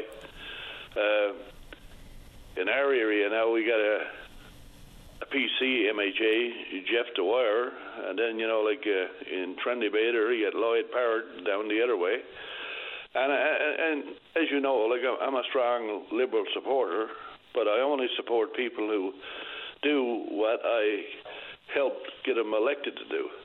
And, you know, and this is far from what's happening right now. I can't agree with what's happening here to the doctor shortage. If it's a fast food outlet, it's short of workers to go and bring in immigrants from other places, same as fish plant workers and things like that. And, you know, I really don't think the government got any intentions of bringing in any more doctors. So, like, if the cost is so high, why don't we cut back? Like, we got 7 MPs in Ottawa. We got 42, I believe, MHAs there in Newfoundland, 500,000 people. Maybe we should cut it back to 30 and save some money that way, cut some spending that way. Well, there has been a number of new doctors hired. The problem is they're retiring quicker than we can hire them. Yes, and, you know, like... But, you know, like, having said that now, Patty, I agree with what you're saying. But, you know, the fish plants are still working, and the McDonald's are still working, and you got Ukrainians coming in here this morning, and I'm not against that. I'd like to see 500,000 Ukrainians come here to Newfoundland. That's what I would like to see. And at least 100,000 probably stay. Okay, but there's a difference between working in fast food or the fish plant and doctor, for instance, because you don't need any credentials to be transferred to Canada to work in the fish plant. None of that's required. The issue that we had a doctor call earlier, an Irish doctor, talk about the fact that there's such a problem here in the country let alone the province, with someone who's trained, whether it be in Dublin, Ireland, or in Barcelona, Spain, or Munich, Germany, or whatever, to have their credentials transferred to Canada. That's just an unnecessary barrier that we've got put in place. So I'm not so sure it's as much as, I mean, there's lots of foreigners who are here, doctors, tons of them, as we all know. Yeah, so we all accept them gracefully, and I just didn't know if they had the war refugees and all those plant workers and everybody else added into the 124,000 doctors so that they say that we don't have. And, you know, like, we got unions should be out there who's fighting for not only for the healthcare workers, but there's other unions out there who hire welders, electricians, plumbers, whatever have you, carpenters. They should be also fighting for the government for health care for their workers. They're the ones that got to be off work and can't get the proper to see a doctor within an ample time, you know. So, you know, we should be all together on this. That's what I'm saying, Patty. You know, back in one day there when Brian Tobin was premier, and there was a strike between government and nurses, and everybody, all the nurses got together in that union at that time, and they wore a plate, Mr. Tobin, we will remember. Yeah. So maybe, you know, we should have a bumper sticker, Mr. Fury, we will remember. This has been forever in the works, though. Again, not to defend or to criticize anyone just for the sake of it, but this is not Fury's doing. And there's more doctors being hired that are just retiring or leaving so quickly. And people don't want to hear this, but too bad. We're just going to have to say it because it's the facts of the matter. The competition to get a doctor is extreme. Also, there's more doctors in this province today than ever before, which I guess is part and parcel with some of the chronic illnesses that we deal with and the age of the population. But there's more doctors and more nurses working in Newfoundland and Labrador today than ever in our history. Yet we find ourselves with 125,000 of us, me included, that don't have a family doctor. So there's a lot of real valid concerns, and I share them. But there's also the issue surrounding how difficult it is to get a doctor, and people think it's all about money. Just think about it out loud. If I'm graduating from the University of Toronto, and I'm able to pick and choose a job wherever I want in the country or around the world, if it's all about money and money only, that'd be one thing. But it's probably got to be fairly difficult to recruit a doctor to work in some smaller, more isolated parts of any province, anywhere in the country, I would think. I mean, they need and want to be mobile. They're in demand, amenities, opportunities for their children and their partners and all the rest of it. And I do think some communities do a great job. I know in Fogo Island, they're actively working as a community to be part of the attracting a doctor as opposed to waiting for government to do all the heavy lifting, because I think that's an important thing. Like they did on Belle Island. Now, Dr. A.R. apparently is soon going to be finished up there, but everybody plays a role in bringing a doctor to town. Yes, well, I mean, you got to listen to what you're saying, and there is merit to it, you know, but what are we going to do? You know, like, are we going to just roll over and play dead? But, Patty, in construction and every other in the oil industry and things like that, excuse me, and,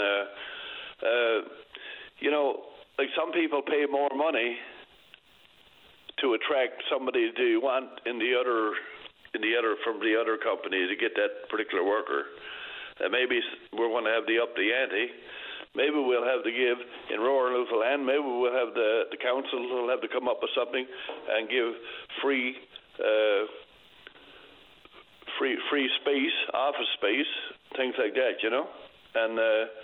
Anything at all to attract them, but then it goes back to the medical center in Whitburn, and nothing has changed out there. And you know, even if they had a full staff of doctors there, it'd make a lot of difference to Trinity, Placentia, and Conception Bay. And you know, like I'm not blaming it all on one politician or anything like that, but there is things that can be done. But it just may cost a little more to get it done. Well, I would think if I'm a politician or if I'm an advisor, I I would imagine there's a huge political victory to dealing with the doctor shortage. So if I can hire more doctors and we can show that fewer and fewer people are on wait lists to get into a collaborative care clinic, and fewer Newfoundlanders are without family doctors, Labradorians, then there's a political victory there. So I don't quite understand how people think the government doesn't want to bring doctors in, because that's a political win. Like, in between now and the next time we go to vote, if the province can display the fact that, well, 125,000 people without a family doctor is now 50,000. Why? Because we hired a bunch of doctors. That would be a massive political victory. So I don't know why anybody thinks they don't want people to have a doctor. I just don't understand the political side of that conversation. But I'd like to have a family doctor. I'll put that in there. Yes. I'm on the wait list for Patient Connect NL. Anyway, Peter, last word to you. Go ahead. Last word is money talks. And that matters to most people when they're getting going to seek employment. And same for doctors. So there's a whole lot of benefits we can give here to go along with a few extra dollars, like free office space, stuff like that, and sweeten the deal a little bit.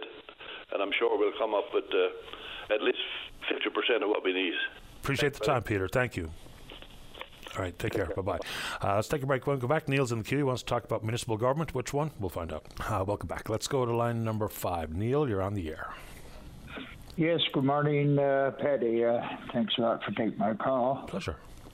Patty, first of all, I got to say, you know, many years ago, when you wanted to get something out open to the public, was always called CBC. But the last 10 years since you came on with your show and everything else, all you hear now is call Patty Daly, Patty Daly. So you have gained a lot of respect in this province, and I guess you're the #1 show right now. Well, I appreciate the kind words. I know I'm not everyone's cup of tea, and that's nature of the beast. Well, you got my vote of confidence. I appreciate it. Thank you. Anyway, Patty, my call this morning is, you know, every week on the VOCM news and whatever, you hear of stories of councils around the province, problems and so on. I'm calling from the town of Balleen here now, and we came up with a situation here with a councillor that was probably doing some things he shouldn't be doing. And, well, I guess in a nutshell, about it all, what had happened, there was a councillor here that was got an electric car and was plugged into the town hall, the community center, all winter, right up till 2 weeks ago, when he got caught in the act, and someone took pictures to prove it all and whatever, and so questions went out then to the council. You know, why this happened? Was it allowed to happen? Was it done illegally by the councillor, or what? You know, and what expenses was incurred with this happening over the last 3 or 4 months? Now, I know we're all going through hard times here, inflation-wise, economy and everything else, and we're the taxpayers here in Balleen that's paying the light bill, I guess, for the town services, and for someone to go in and plug in and free of charge and charge up their car every night, you know, just not acceptable. But I guess a big issue when the council was approached, they won't reply. They won't tell anyone why it happened. Was it allowed to happen? Was it done illegally or whatever? So, you know, it's not a good situation to be in, I guess. Okay, so a member of council uses the charging station at the town hall. Is that what we're talking about, Neil? Well, yes. First of all, I got to say it's not a certified charging station. They were plugged into a 110 outlet. Oh, okay. Things me or you have in our house, but the one thing of you know, plugging in and free of charge, and the taxpayers having to pay their your services. It was also a major fire hazard, a fire concern.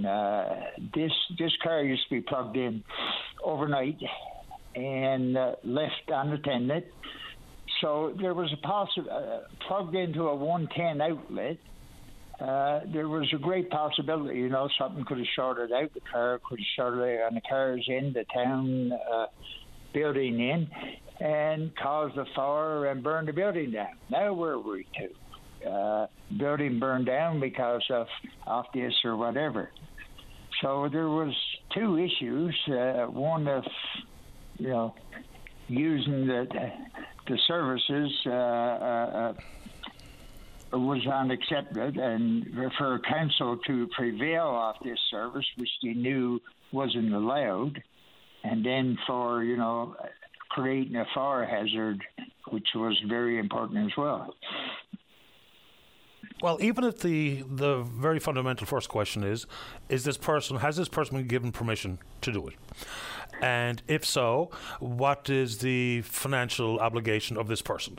Or is there insurance concerns or whatever else people want to ask? Because if you're a member of council, these are pretty fundamental questions. People aren't going haywire trying to, you know, play gotcha with anybody. So if you're a Balleen councillor, just simply tell Neil and anybody else who's concerned if permission was granted.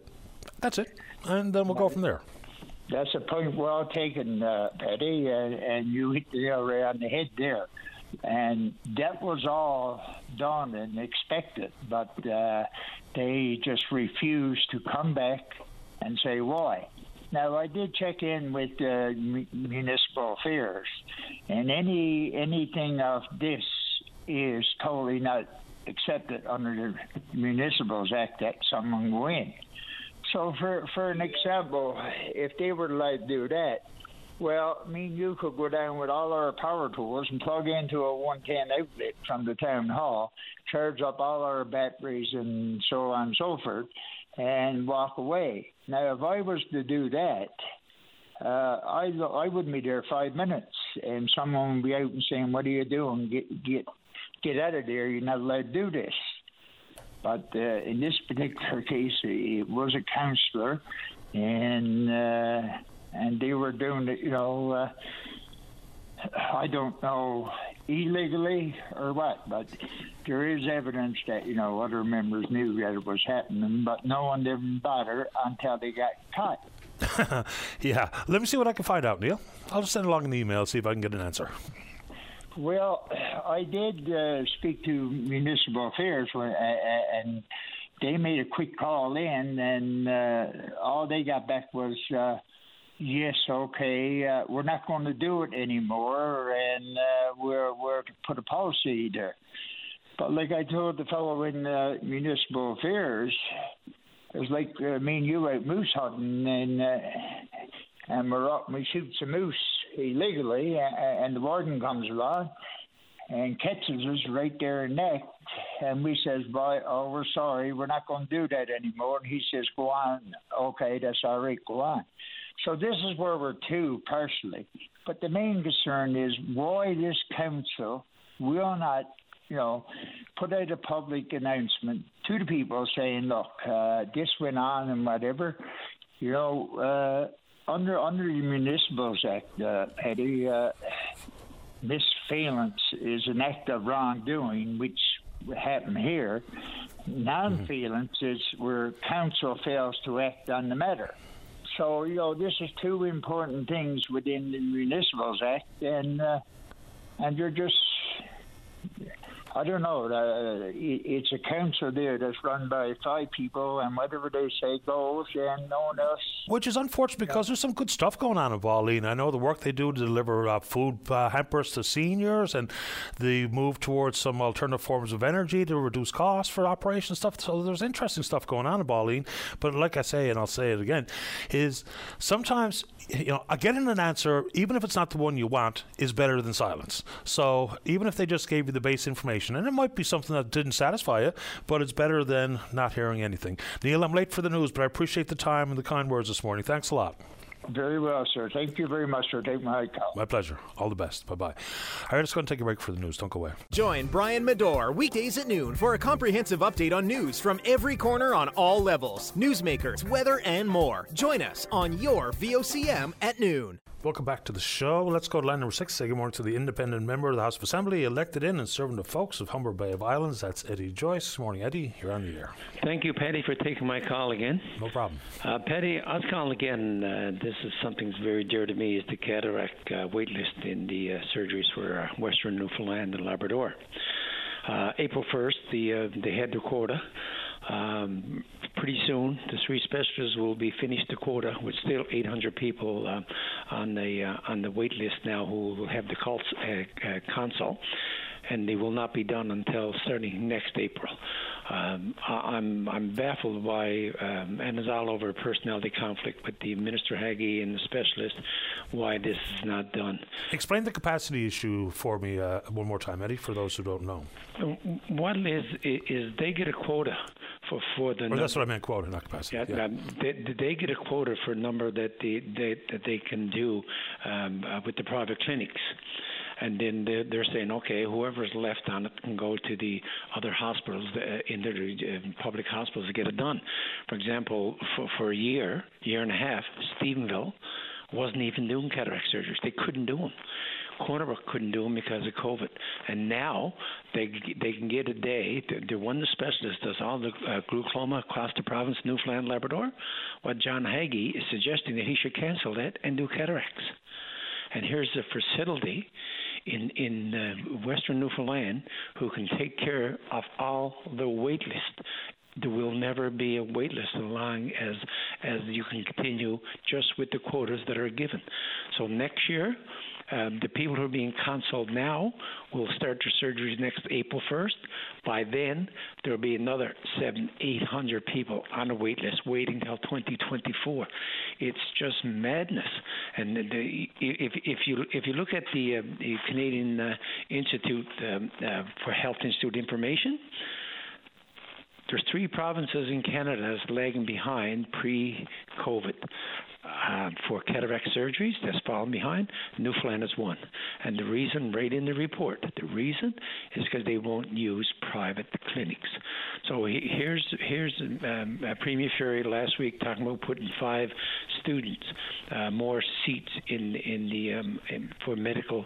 And he said, well, if people go to school and they're from the province, there's a better chance they're going to stay. I agree with that philosophy. I will tell the Premier now, if people get cataract surgeries, there's a better chance that they're going to have their vision and their quality of life back. And you heard the Premier of the province coming in and say, okay, we're going to do a process to get rid of the wait list for orthopedic surgery in the province, but yet we still won't do for cataract surgeries. It's like it's astonishing how a personality conflict with Minister Hagee and the three specialists is making people suffer. Every excuse that Minister Hagee came up with was proven false. Right from the wait list, it's cheaper to do it there. They will eliminate the whole wait list. And you hear John Hagee standing in the House of Assembly on a regular basis say, oh, we're within 112 days of the people. You are correct, Minister, but you're forgetting about the 800 people on the wait list who aren't even on list number 1. That is the problem. They can't get included until they get their consult. And once they get the consult, then they got to wait a year to get it done. It just baffles me. Like I know people are calling the Premier's office. They're calling Jerry Burns' office, Scott Reed's office. They won't even talk to them. About it. The Premier of this province has all the information. The Premier of the province knows what I'm saying is correct. The Premier of the province needs to get spine and go to Minister Hagee and say, get this done. Get it done. I even offered the Premier of the province to come out, and I will get people sitting down and explain to them. I asked them to meet with Western Health. Western Health are pushing to get this done. They have the wait list. Patty, just the other thing on the wait list, the minister to Department of Health went out and gave $250,000 to Western Health, probably about 2 years ago, a year and a half ago, to get a better view of all the wait list. One of the people, they have intake workers right at this private clinic. at the Apex building. They have intake workers who are doing this work who are paid by Western Health, who was funded by John Hagee's office. So they start calling people, okay, and they start matching up. People might have passed away, might have moved away, might have passed. They might have got their surgery done somewhere else. They're the ones. It's Western Health who compiled this list. This is not some list that's pulled out of fantasy air. This is done by Western Health on the advice and the funding from Minister Hagee's office. So everybody's aware of the wait list, but for some reason, the Premier will not step in and tell John Hagee, get this done. And I heard you earlier talking about it'd be a great win for the province if we got more doctors in. I agree with you. Politically, it would be. Absolutely. You know, the whole business about cataract surgery and stuff, like, it's a few years ago now, it came out of absolutely nowhere, where there was all kinds of threats of legal action and all this and that because people were paying out of pocket to go to a privately operated clinic. Then there was some accommodations made, and the doctors can charge MCP. So let's just get down to the reality here. If there's an opportunity to clear up a backlog for cardiac procedures, cataract surgery, hip and knee replacement, whatever it takes, like some of these things are, you know, I know it's not easy to hire a doctor, but it was easy enough to come up with a decision for a day surgery for hip and knee replacement. So to free up a bed, right? That makes sense. Yeah. If we have nurse practitioners or LPNs can set up a private clinic, let them bill MCP. If we got private doctors or doctors operating in a private facility that can do the cataract surgery, let's let them do it. I mean, what are we talking about here? All we're going to end up doing is costing the province more as people's eyesight deteriorates to the point where they might become blind. Then what? So we're just creating a mess where one can be avoided, as far as I can tell from what I understand regarding the issue. I'll give you the last word, Eddie, because I got to go. Patty, I'll just tell you this. There was a new specialist came in St. John's, and I think he joined Dr. Jackman's office. And then what happens is when new specialist comes in with the quota, you split the quota.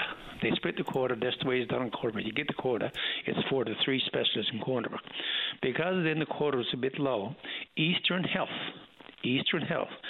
gave each surgeon an extra 300 patients each from the wait list. But they won't do it in Corner Brook. Like, it's time for the Premier of this province to get a spine and get this fixed. Meet with Western Health. Meet with the people. Meet with your own constituents, Premier. It's time. They just gave within the last, say, month and a half, 600 people in eastern Newfoundland off the wait list, while there's still 775 to 800 people in western Newfoundland suffering. All right. Quality of life is gone, all because of personality conflict with John Hagee and right. The people up, and the Premier of the province got to step in. It's just sad. It's beyond anything that I thought the Liberal government would ever do, is not take care of seniors and their eyesight. Appreciate the time. Thanks, Eddie. Eddie, thank you for an opportunity again to get this out, because I refuse to let it go. All the best. Thank you. You're welcome. Bye-bye. It's Eddie Joyce. He's the independent member for Humber, Bay of Islands. When we come back, there's a caller on the queue who wants to talk about bed availability in the province's long-term care facilities. Don't go away. Welcome back to the show. Let's go to line number 2. Good morning, caller. You're on the air. Hi, how are you? I'm doing okay. Thank you. How about you? Good. So I was calling about the bed availability in long-term care facilities. Okay. So I have a family member on a floor at the long-term care facility, and they actually have 9 beds available on one floor, and another floor is completely closed down.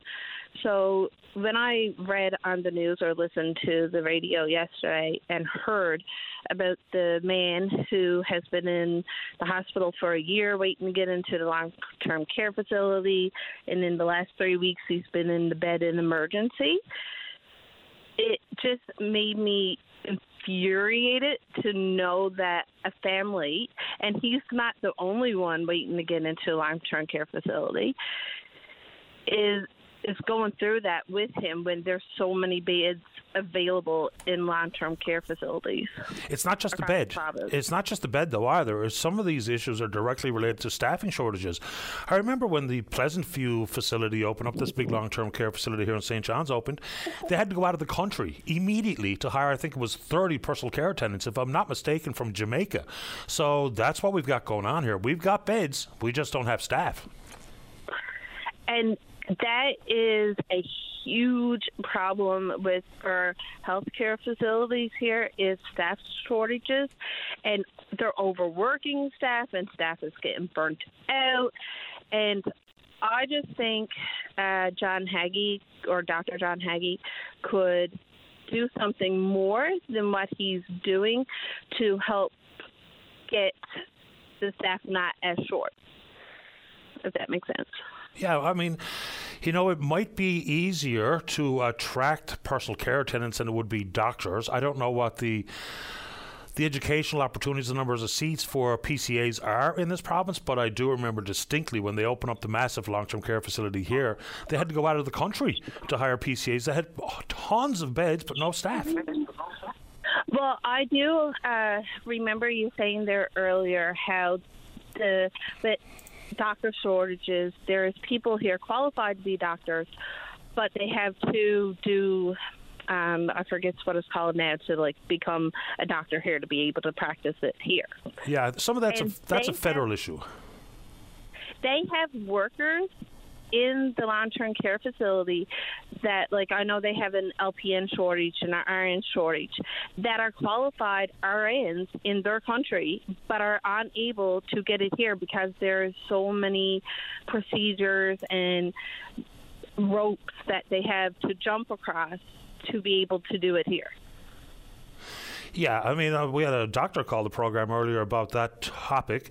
You know, we need to figure it out on the federal stage. We absolutely need to figure it out from province to province. It's just silly, right? Like, if someone would be willing to come here, wherever in the province, to even do a 12-week locum to help ease the burden, but is refusing to take on the energy, the effort, and the cost to do it, we've got a problem. I mean, what difference does it make to work in Ontario, BC, Alberta, Saskatchewan, or Newfoundland, Labrador? Like, it should be none. We've just got too many barriers that are in the way, and just unnecessarily so. Exactly, and it's really upsetting, especially like I'm in my 30s, and I can't imagine being in that family's shoes and seeing a family member go downhill all because of the crisis our healthcare system is in. It's absolutely it scares a person. Like, it scares me to know that our healthcare is in such a crisis, and now I have a little baby, and, like, you know, my mom is getting older and everything. So, like, it makes you worry about what the future may hold for us and people my generation, I guess you could say.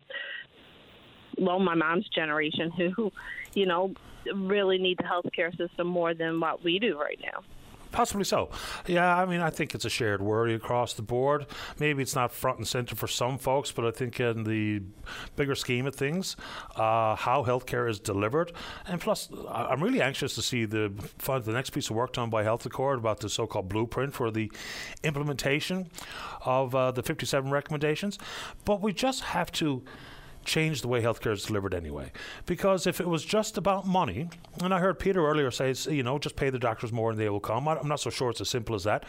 But we spend so much money on healthcare, and we're not getting the outcomes. So it can't simply be about money, because if it was, we'd be home free, right? We spend, what is it, about 36% of the budget is on healthcare?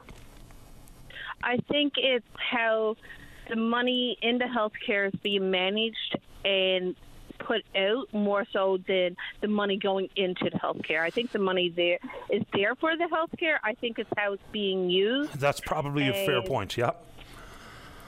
And I guess spread out across the board with our healthcare. If we're spending 30% in our healthcare, we have the money there. It's how it's being used and facilitated. I think that's a wise point, because I do think we don't have a revenue problem. We have a distribution problem. And I think that's the same thing on the federal scene. I appreciate the time this morning, caller. Thanks for making time for us. No problem. Thanks. Have a good day. You too. Bye-bye. Bye-bye. Yeah, there is money. It's just, again, if it was simply just spend more on healthcare and everything solved, well, we would have solved it years ago. Now, there's fair points to be made about the federal government increasing healthcare transfers to the province. But again, money coming in doesn't necessarily mean it's going to be spent where it needs to be spent and have the impact that we want it to have.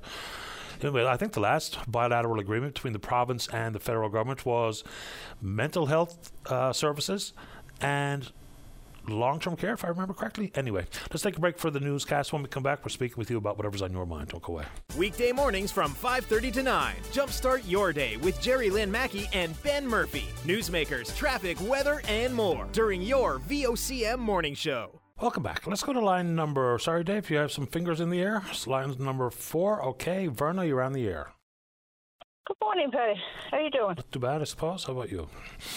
Okay, I'm calling in regards to the Belle Island Ferry today. We're not talking about the ferry today? No. Good. Not that we still don't have problems because the government is involved, but hey, we have other problems as well, and that's government run as well. It's in regards to our doctor situation on Belle Island.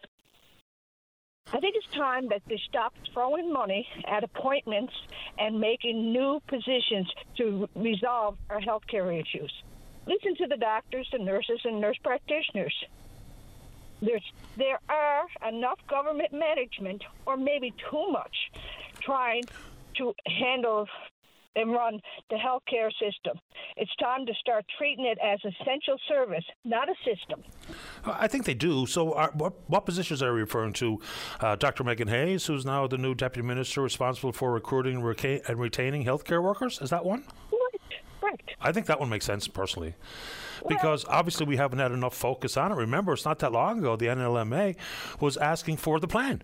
And the province says we had a plan, but we didn't have it on paper. So I think someone who's working on that and nothing but that is probably a pretty good idea.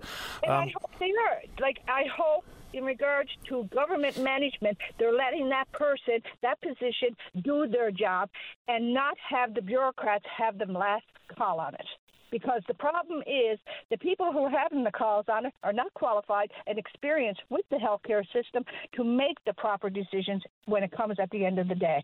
A prime example is on Belle Island. We have a doctor here who is willing to work Monday to Friday, but yet they're really willing to send him back and put us back to, I'm not exactly sure of the cost per day.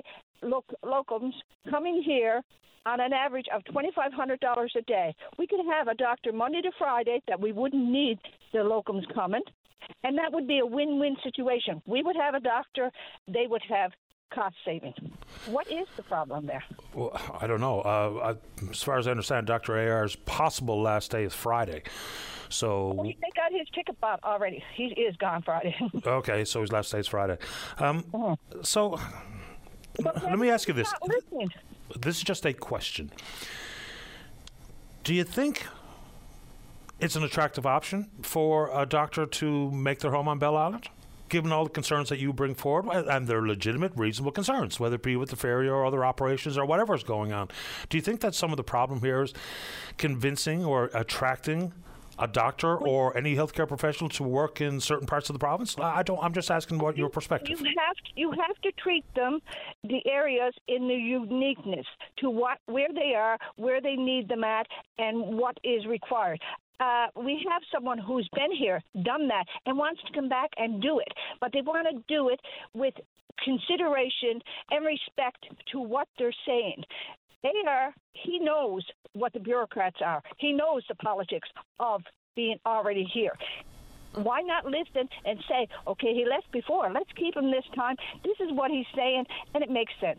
Because it's making sense to the people. Why isn't it making sense? Okay, Verna, what exactly is Dr. A.R. saying? Monday to Friday? No, handcuffs are on Dr. A.R., and what does he say about it? Well, this is only my opinion in regards to Dr. Tucker. When he was here, he couldn't be associated with the hospital because if you're associated with the hospital, you got to do weekends, you've got to do nights, and if you don't want that, then you have to have your own private practice. That's my understanding, and I would gladly would wish for Hagee to come and explain it more. That's my understanding on it. Yeah. Okay. So if you Dr. A.R. doesn't want to work Monday, he wants to work Monday to Friday. He doesn't want to work weekends, and he doesn't want to work nights to overdo himself, so that he's not here for the people in the end. Yeah. If hospital privileges come with a commitment, that's true. Yeah. But like I say, it's got to be give and take. It's not all take, take, take. And the government's got to sit back, listen, and take it all in. And what is the best? I mean, we don't want a doctor that's drained, and when he's coming in, he don't even know who your name is, where you've been, because he's after working 7 days, and plus the weekend on top of the nights. I don't want a doctor that's going to be doing that. Would you? I don't know, but I'm not so sure that we can have people dictate what they will or will not do, though, either, can we? Or is that just something that we're going to have to live with? Hey, the government is dictating to it. All right, I'm not sure what that means, but well, okay, they're closed up the Senate for the summer. They don't want to overwork themselves. They can only be so many places at so many times. I mean, we have to have different departments for different things. Maybe we have too many departments with too many people in all them departments. The left don't know what the right is doing. Patty, I don't have all the answers. Either do I. God knows I don't. Like I said, but I know we've got an excellent doctor here who wants to stay here, and he's proven himself here. I appreciate the call. Thank you. You have a great day, Patty. You too, Verna. All the best. Bye-bye. All right, this story I spoke about this morning about the proposed crematorium in Corner Brook and the pushback from a citizens group. Join us on line number 5 is one of the organizers, Kathy Peddle. Good morning, Kathy. You're on the air. Hi. Hi there. I heard you were interested in the crematorium issue in Corner Brook and the sign issue, so I thought I'd give you a call. I'm glad you did because, you know, I don't know where you want to start, but it's a curious story. It went from local pushback, whether it be about environmental concerns or health, what have you, with the crematorium, all the way to now human rights considerations, constitutionality of the letters that are being sent out to the residents. So you tell us where you want to start. Oh, so I'll start with the crematorium. In 2017, the funeral home here on Country Road applied to the city to put a crematorium in the middle of a residential neighborhood, and it got turned down, and it's been an issue for 5 years. So in spring of last year, May 2021, they finally got approved, and the approval they have is the approval to use the land for a crematorium.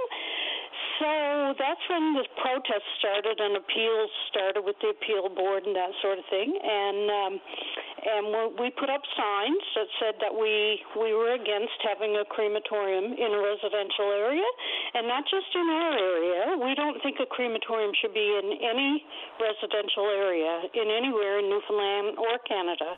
A lot of the problems are coming from the fact that there are no regulations on any government level, so federal, provincial, municipal, there are no regulations. So crematoriums operate totally unregulated. They can do what they want, and there's no monitoring. There's nobody checking up on them for air emissions or what impact it has on the soil, the air, the water, the people, the people living close by with breathing issues, the economic factor, like our property value will go down. Nobody wants to buy a house near a crematorium. And the social issue is, and the mental health issue are two of the biggest issues that we've been dealing with even since this started, just a proposal.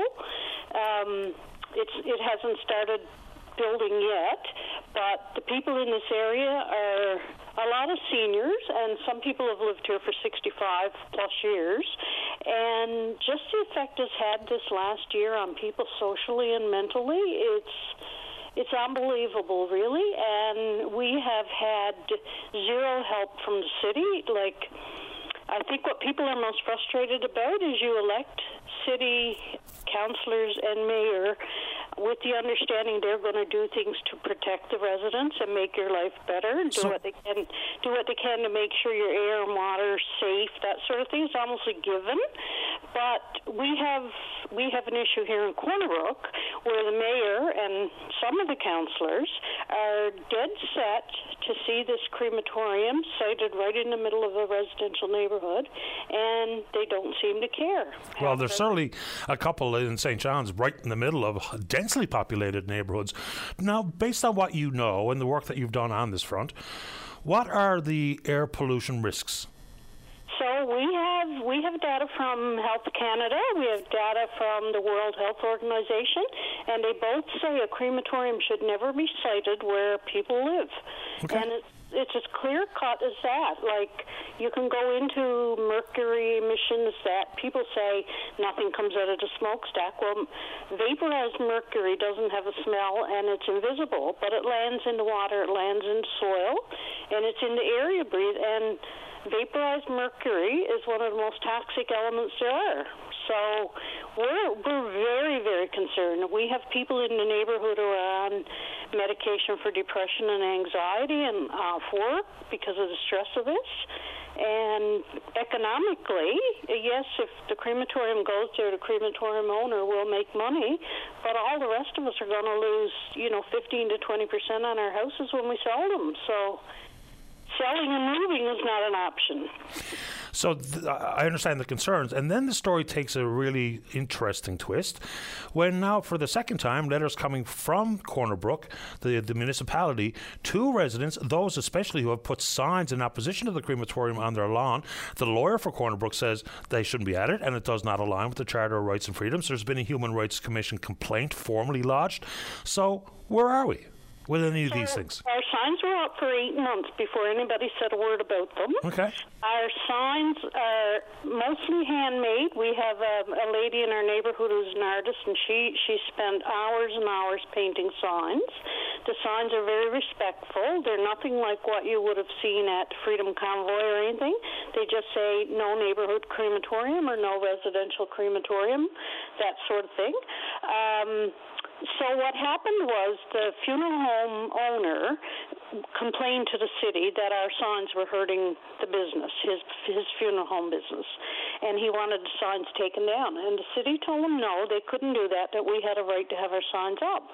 But about a month or so later, he complained again, and this time the city decided, well, as our mayor said, the signs had been up long enough in his judgment, and it was time for them to come down.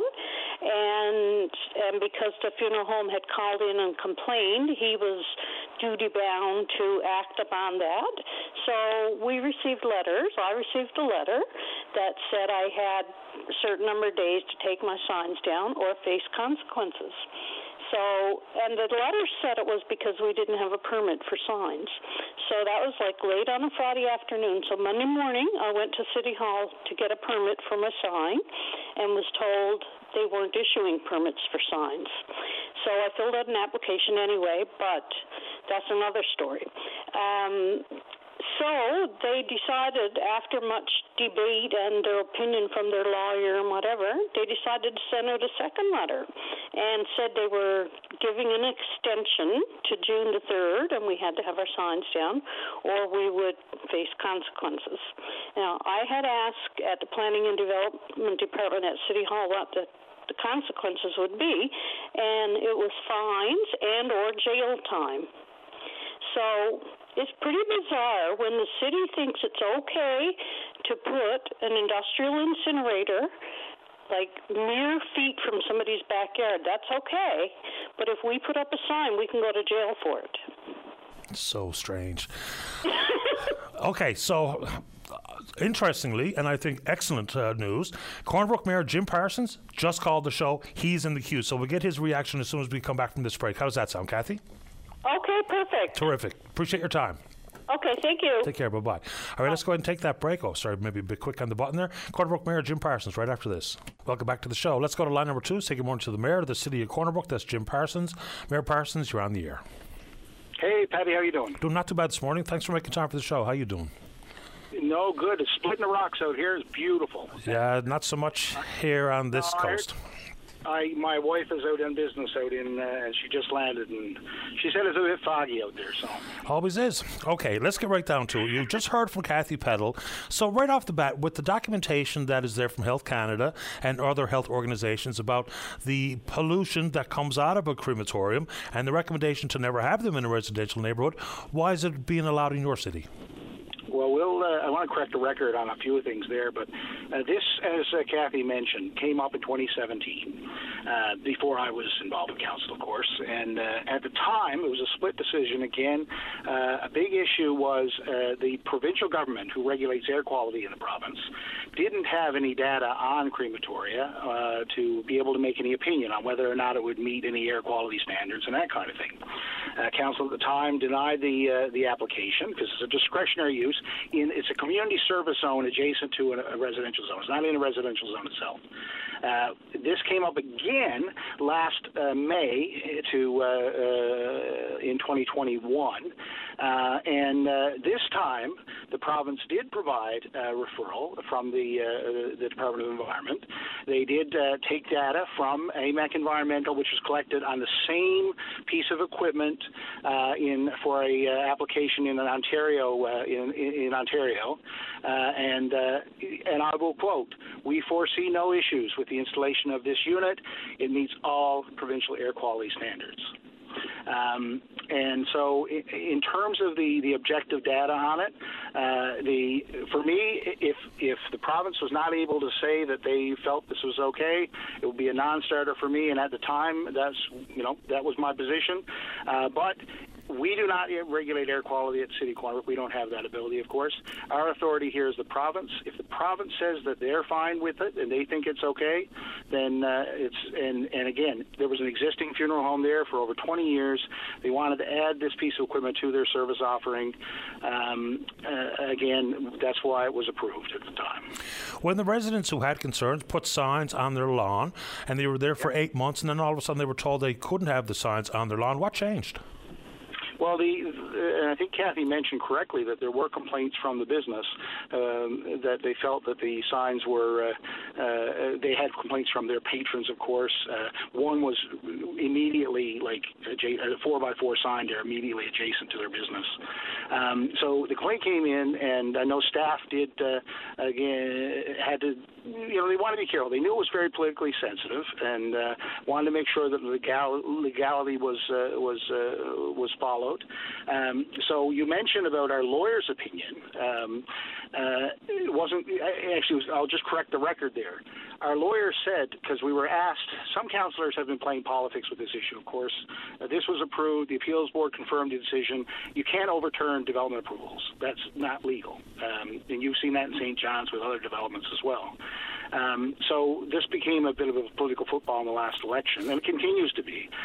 Legally, we can't overturn this decision. So I just want to say that. But the sign issue. Legally, signs are not permitted in residential areas except for nameplates for home-based businesses or on businesses that are discretionary in the area, such as like something like a convenience store, say. That's not atypical across Canada. That's very typical, in fact, across many cities in Canada. You're not allowed to just place signage in residential areas. Our rules, council wanted our lawyer to look at it from a charter rights perspective. She gave an opinion, again, looking at case law, suggested that we revise our rules to make them clearer on some points. So the justification for it and other specifics. But the important thing that I think some people are conveniently ignoring is her advice ultimately was, we have no choice but under the Urban and Rural Planning Act and the City of Corner Brook Act to enforce the rules and regulations as on the books now. And on the books now, we cannot give permits for these signs, so they are illegal. And we have to do enforcement as is the law of the land now, not hypothetically. Listen, I'm sympathetic to these residents. I know that has caused them a lot of stress.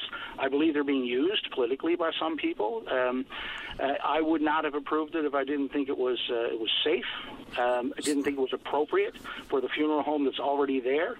But truthfully, I guess we have committed to look at our regulations and try and fix them. They're about 10 years old. And I would guess we're not alone in that across the country. But we have to follow the rules. And it's very frustrating sometimes, but, you know, we're but it feels like, what do you say to this, Mayor Parsons, that you're picking winners and losers? You pick the business over the residents. Well, again, I think we're constantly have, in any development, we typically get comments for and against things. Sure. In this case, I think that, like I said, I try to take a very, measured, rational approach. Nothing was done. There's no hidden agenda here. It's just this business, which is a funeral home that's been there for over 20 years, wanted to add this service. It was appropriate for their service offering. As you mentioned, in St. John's, the crematorium's adjacent to residential areas. From a health perspective, again, the air quality data is there. It's very clear for this specific unit. It is by all determination safe, and even the other records, some of the ones that they referred to, say there is no causal link between any health issues and crematoria. And I haven't done any reading on it because I just saw the story this morning. Last one, and I know we're really out of time, but when people are told that there's threats of fines or jail time, does the City of Corner Brook have the authority to put anyone in jail for putting a sign on their lawn? Well, the irony of this is that typically when we have, we have issues of property complaints and things quite often, we have to respond to complaints, investigate them, and enforce them. There's a lot of discretion involved, obviously, with enforcement. In this case here, the residents were first sent a letter, a very gentle letter saying, look, these signs are not permitted in this area. Please remove them. And that was basically the extent of the communication. Some of council criticized that letter and demanded that it have in it things like the penalties and those kinds of things. And instead of letting enforcement staff escalate as necessary and deal with the issue using their discretion, councillors should not be involved in enforcement. This is something that we wouldn't want MHA giving you a speeding ticket or deciding if you were speeding. This should be an operational issue. Council shouldn't be involved. Staff should do enforcement, in my opinion, because we shouldn't be picking winners and losers. In this case, staff evaluated the complaint and determined that they're right. This is not illegal. This is not illegal signage, so we've got to deal with it. I want to make sure that we do fix these regulations, but that's the hand we're dealt. I didn't develop the regulations, but we've got to work with them, right? I wish we had more time because there's lots on Corner Brook's plate beyond this, but I appreciate this morning. Thanks, Mayor. No, listen, any time. We'd love to talk about the summer too. Yeah, I'm up for that as well. But we're out of time for this morning. You've had the last word, sir. No, absolutely. Thank you. Take care. Bye-bye. It's Corner Brook Mayor Jim Parsons. All right, there's lots to get to, but we ran out of time. All right, we'll pick up this conversation again tomorrow morning right here on VOCM and Big Land FM's Open Line. On behalf of the producer, David Williams, I'm your host, Patty Daly. Have yourself a safe, fun, happy day. We'll talk in the morning. Bye-bye.